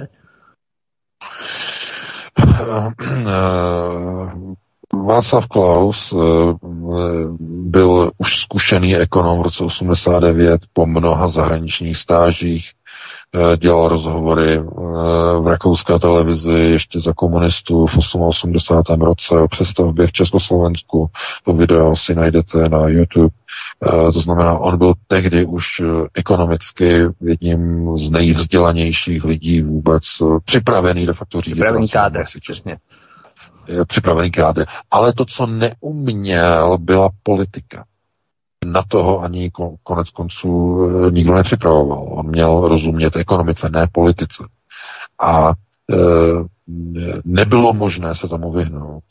Těm tlakům, to znamená, když ho pozvali, on to, on tehdy, takto, tehdy ani nebyl důvod, aby on odmítl tu návštěvu, protože nebyly žádné zpětnovazební zkušenosti s tím, co to bude znamenat čím se tím zavazuje, k čemu se tím zavazuje, co, čím tím zavazuje tou návštěvou svoji republiku, nebylo jasné. Protože ti politici z východních zemí Evropy v tom 90. roce to nevěděli vůbec nic, co je čeká. Zkrátka, po politické stránce to byl nepopsaný list. Proto zpětně se na ty, na ty politiky eh, můžeme dívat jako tak, že to byla ta politická neskušenost eh, s tím tvrdým kapitalistickým, ale už politickým neoliberalismem, který tehdy eh, měl vystřídat komunismus v těch zemích eh, postsovětského bloku. No, takže takhle bych na to reagoval a pustili bychom se do dalšího volajícího. Tak máme, připojujeme svobodný vysílač, hezký večer a je to volající dáma. Hezký večer, zdraví Eva z Valaška. Já všechny moc zdravím a děkuji za to, co děláte. A chtěla bych se pana Veka zeptat na osobu Alexandra Dugina, jaký má vliv na Putina a co si myslí o tom atentátu, při kterém zemřel vlastně ta jeho dcera. A pak ještě, jestli můžu, tak bych se chtěla zeptat na, co si pan Veka myslí o proroctví Edgara Caseyho a jak se vůbec dívá na tady ty různé proroky a ty jejich předpovědi. Děkuji moc.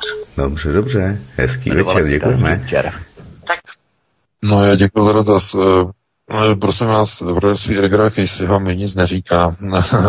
to zase neznám úplně všechny proroctví eh, těch lidí. Maximálně, kdyby mě někdo oživil eh, nějakou představu, čeho by se to mělo týkat, tak eh, to je možný, že bych si to dal nějak do nějakého obrazu, ale to, ten název mi sám o sobě moc neříká. Ale co se týče Dugina, Dugin je hlavní spiritolog Vladimira Putina a no, spiritolog. Proč má tak důležité postavení? Ideově, ideově spiritologické postavení e, Duginova pozice. Proč on dělal vlastně ty přednášky i vlastně s tou dcerou, e, dokud byla ještě naživu, e, tak vlastně jezdili a dělali e, přednášky o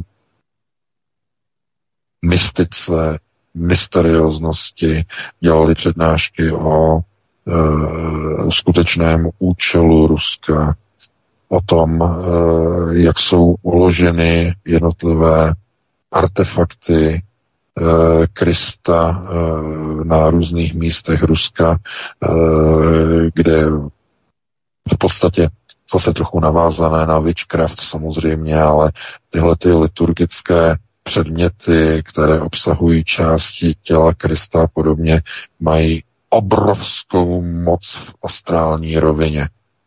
To znamená v unitárním prostoru obrovskou moc, mohutnou, která je, která má parafyzikální vlastnosti. Jo, nelze popsat fyzikálně, spíš parafyzikálně. A proto jsou ty jeho přednášky takové velice s velkým nápojem, s velkým přesahem. Lidé, kteří poslouchají Dugina, tak mají pocit eh, eh, jakéhosi zvláštního záření, které jako z něho vychází a podobně.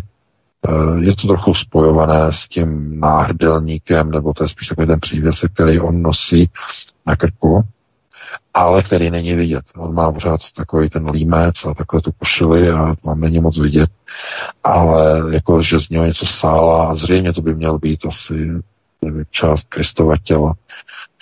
E, a je teď otázka prostě zase z těch e, přesahů, že jo, protože když se mluví o Kristu, zrovna tohle je taková otázka, která je přesně eh, do toho náboženského směru, že by mohla začít rozbourávat někomu jeho světonázor. Že jo, když si přečtete Bibli, tak eh, tělo Ježíše Krista povstalo z hrobu, že a byl eh, tedy znovu tedy odešel na nebesa a tak dále. Ale to je určité předvyprávění něčeho, že a tak dále. Pravda je ale taková, že minimálně to, co se popisuje eh, No, v katolických, v, tak, v katolických zdrojích to nenajdete, to je, to je všechno tabu, to je zakázané, to se neuveřejní, ale minimálně eh, v hebrejských textech eh, jsou zmínky o tělu Krista, tělo Krista, které jako zůstalo po jeho odchodu a části toho těla jsou byly použity na různé věci, eh, na různé získání moci a tak dále a tak dále. Eh, někdy se to překládá jako kalich, eh, že jo, ten Kristův kalich, kopí osudu a tak dále. Některé z těch věcí jsou dokonce i e, jako sfilmovány trochu do takové té představy toho Hollywood, hollywoodského bulváru a tak podobně, ale tohle to čerpá samozřejmě z těchto těch okultních záležitostí, které se týkají vlastně otázky, co se stalo s tělem Krista. Poté, co byl křižován, co se stalo s tím tělem. To je něco, co je v církvi ve Vatikánu tabu. To je součástí jednoho z největších utajení. A v Rusku s tím manipuluje s těmito informacemi Duge. To znamená, to je s velkým přesahem, proto on má obrovskou okultní moc. Jak velkou moc okultní má, eh, to vlastně na to nemáme ani čas tady o tom hovořit, ale proto on má velký vliv na eh, kroky uh, ruské politiky. Má v Kremlu opravdu velmi vysoké, vysoké postavení jako spiritolog. Oni ho nazývají ruští novináři, že je spiritolog. On je novinář a všechno tohleto dohromady, ale hlavně spiritolog. Takže takhle bych na to odpověděl no a pustíme se do dalšího volajícího.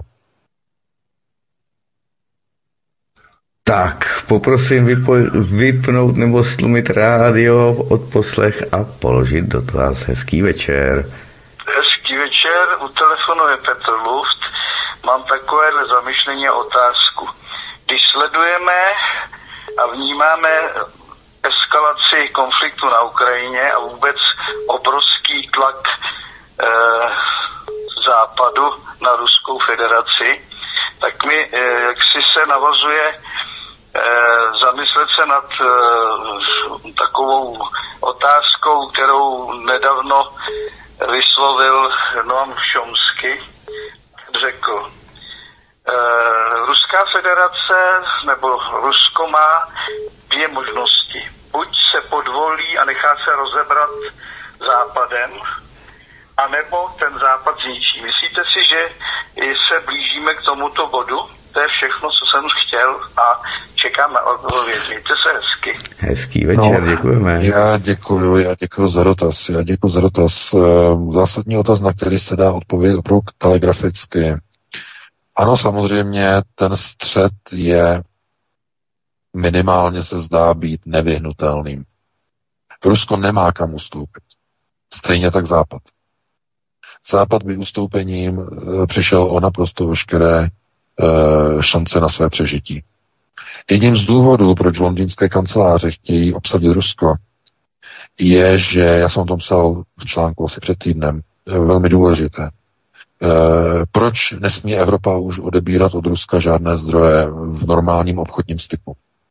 No, protože Evropa bude potřebovat ke svému růstu a nastartování růstu, protože po dvou letech covidové krize a už v roce 2019 eh, klesal výkon evropské ekonomiky, eh, bude potřebovat eh, nová odvětví, nové systémy výroby, které měly být a mají být nastartovány právě procesem nastartovaným Angelou Merkel, tedy elektrifikací automobilismu v celé Evropě a tak dále, tak dále. Ale k tomu jsou potřeba zdroje laciné a levné zdroje.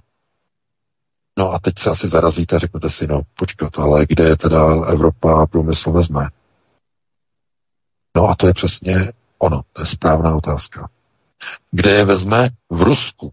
Ale v Rusku, které má být rozbito, Putinová vláda odstraněna, nahrazena loutkovou vládou a ta loutková vláda zajistí, že Rusko se rozpadne na malé státy, které budou slabé a budou potřebovat půjčky od Mezinárodního měnového fondu, tedy od londýnských kanceláří, zadluží se a naproti těm zadluženým penězům rozprodají a rozdají své zdroje, které se nacházejí na území těch malých rozdobených států. Londýnské kanceláře by se tím naprosto zadarmo dostali ke vš- naprosto veškerým surovinám Sibiře. Zadarmo. A proč to musí proběhnout tady tím způsobem zadarmo? Já jsem o tom hovořil v dnešní pořadu už. Protože kdyby to probíhalo jako dosud mezi Německem a Ruskem v případě dodávek plynu, když to fungovalo za Angely Merkel, tak Rusko by neuvěřitelným způsobem z těchto obchodů bohatlo a sílilo. To není dovoleno. Proto nemůže Západ pokračovat v obchodním styku s Ruskem, protože tím by Rusko posiloval. To je nežádoucí. Ale přitom je to schizofrénní situace, ale přitom ten Západ potřebuje ty ruské zdroje. Za každou cenu bez nich nemůže být restartována západní ekonomika po dvou, po dvou letech covidové krize. Je to vyloučené, nemůže, potřebuje ty levné zdroje. Ale bez vlády Vladimira Putina Putina a bez existence Ruska k tomu je zapotřebí rozbít Rusko, rozdělit ho, rozčlenit ho jako v Jugoslávii, aby z velké stabilní Jugoslávie se staly malé státečky, zadlužené, které se musí hrbit a musí žádat o půjčky a po zadlužení se do těch zemí nasunou těžařské společnosti, které za hubičku, za nic plundrují zdroje lity a nacínovci, anebo na Sibiři nedaleko Ufy. Je to Sjorov. Chápete? Takhle to má fungovat. Přesně tímhle tím způsobem. Z tohoto důvodu, protože je jasné, že Vladimir Putin to nepřipustí, Rusko nemá kam ustoupit, hrozí opravdu válečná konfrontace mezi východem a západem. Bohužel. Pokud, mě, pokud jedna z těch stran necukne a necouvne, tak se opravdu dočkáme konfrontace mezi NATO a Ruskou federací. Je to nevyhnutelné. Z konceptuálního hlediska nevyhnutelné ten střed. Pouze pokud by někdo z nich cuknul a uvědomil by si a rozhodl by se, respektive by si spočítal, že do toho jít nechce a že radši v tomhle konfliktu bude tím poraženým. Zkuste se zamyslet, jestli některá z těch stran je v pozici, že by se chtěla postavit v téhle situace do role poraženého. Ten, kdo bude poražen, bude v tomhle konfliktu zničen. A to je jasné oběma stranám. Takže takhle bych na to reagoval, no a pustíme se do dalšího volajícího. Svobodný vysílač, můžete už položit dotaz, hezký večer. Dobrý večer, takhle, tady Jerry, moje otázka je ta, jo, jako, jako na VK. Já si myslím, že, že by se teď měli lidé zajímat o možné programování CBDCs, digitální, digitální měn centrálních bank, že by se o tady tohle, tu zásadní věc do budoucna, jestli budou programovatelné CBDCs, čili digitální koruna, tak dále, jako, jo, protože už je to všechno připravené, už to všechno nachystané prostě a tak dále. A lidé právě, protože to ostatní, to jsou distractions, to jsou takové věci, co jenom jako víte, jako, že to, není, to není moc důležité, jako, jo, protože pokud to bude programovatelné, tak prostě můžou vám třeba říct, že prostě pane vedoucí kolotoče, ne, eh, letos už jste letěl pětkrát prostě let, letadlem, jako máte úlíkovou stopu, my vám to zakážeme, jo, tak to jako bloknou, nebo si zaplatíte nějaké prémium a tak dále. Oni budou používat právě ten bullshit s tím jako global warming a tak dále, s tím globálním oteplováním a tyhle věci, jako jo. A to je, a právě já si myslím, že by třeba VK mohl říct jako lidem, aby prostě si nemysleli, aby nevěřili televizi a nemysleli si, že, že s bankama je všechno v pořádku. Prostě dneska přece zásadní věc, prostě diversifikovat, investovat do zlata, do stříbra, do toho správného krypta, mít nějaký cash doma, jo, připravený. Nemůžeme spoléhat na banky. Jo, já jsem se včera bavil s jedním tady bankérem v Praze, ten mi říká, že Unicredit má velké problémy, Deutsche Bank prostě má teďka jako liquidity, strašné problémy hmm. a tak dále. To není jenom Credit Suisse, jo, to prostě se přehoupne i ten, jo, takže aby lidé prostě na to byli připraveni. Ano, maximálně jo? souhlasíme. Maximálně souhlasíme. Moc vám děkujeme za dotaz, velmi podnětný, inspirativní. Díky moc, hezký večer, mějte se fajn. No, děkuji, já děkuji tak za dotaz. No, já jsem psal o CBDC už několik článků na Aeronetu, to je pro mě jakoby nošení dříví do lesa. Každopádně děkuji za dotaz, eh, že by se lidé měli zajímat o diverzifikaci automatické, to z toho přímo vyplývá. Eh, problém je samozřejmě, jsou technické překážky, jednoznačně. Um, kolik lidí si umí diverzifikovat, nakoupit si fyzické zlato, ne investiční, pozor, pozor, ne investiční, fyzické zlato.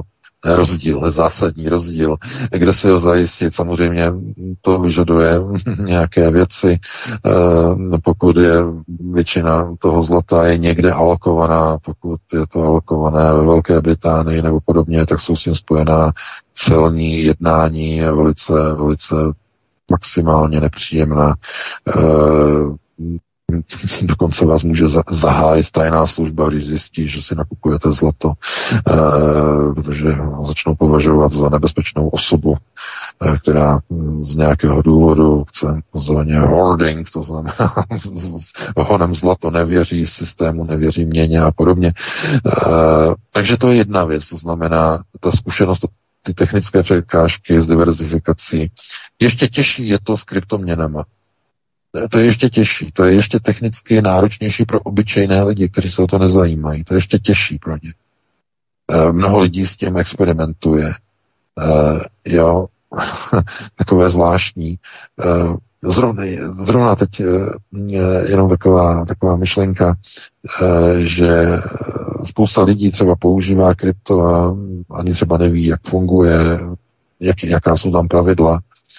Teď nedávno nám jeden z našich čtenářů poslal jeden příspěvek na krypto, na jeden z našich kryptoúčtů a ten příspěvek už nějakých 14 dní se pořád zobrazuje jako pending, eh, jako ve zpracování. Ještě žádný těžář tu transakci v tom blockchainu eh, nezapracoval a nechce zapracovat.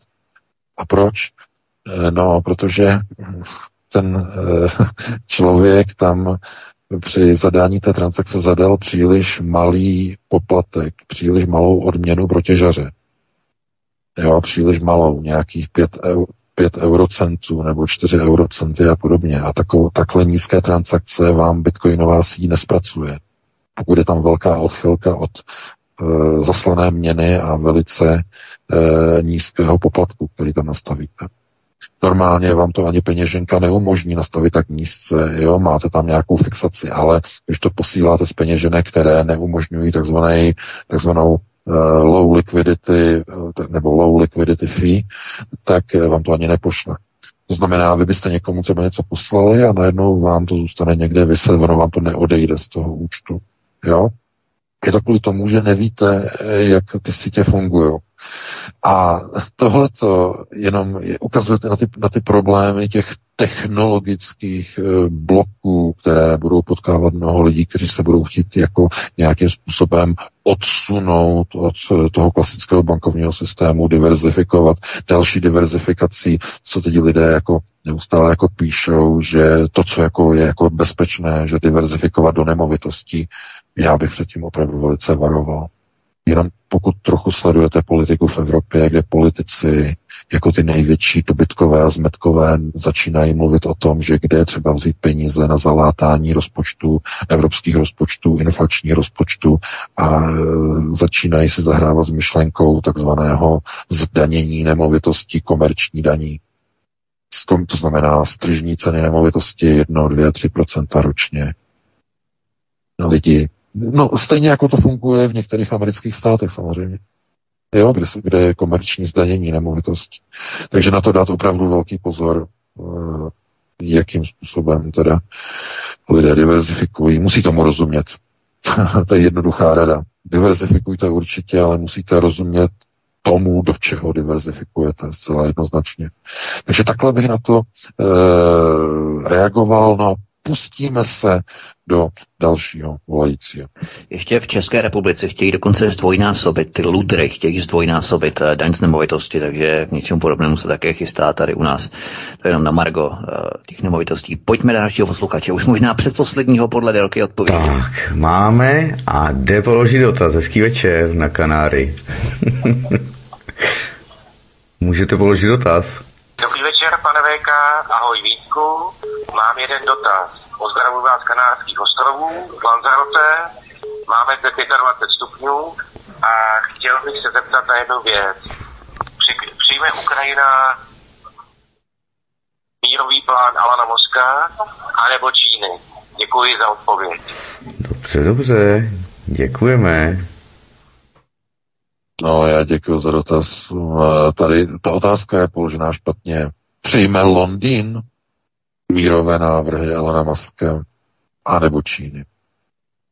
Takhle musí být ta otázka položena. O tom rozhodují londýnské kanceláře. O tom nerozhoduje ta loutka, která se tam sjíždí na Kokešovi. ne, ne, ne, ne, ne, ne, ne, ne, to by byla chyba. Londýn o tom rozhoduje. A protože Londýn se teď rozhodl místo odpovědi na mírové návrhy naopak poslat Ukrajině podkaliberní střely s ochuzeným uranem, tak je jasné, kam to vede. Žádné mírové návrhy teď v blízké době nepřicházejí v úvahu. Pouze eskalace konfliktu. To je naprosto zjevné. Uh, Londýn uh, Záchrana kapitalismu, dámy a pánové. Nic jiného to není. Záchrana kapitalismu. E, na čem je založený, založený kapitalismus? Na růstu HDP. To je ochrana, známka, trademark. E, koho? No, londýnských kanceláří. To je, e, to, to, má, to má Rothschild patentované, že? Znamená HDP, růst HDP, na tom je založený celý kapitalismus.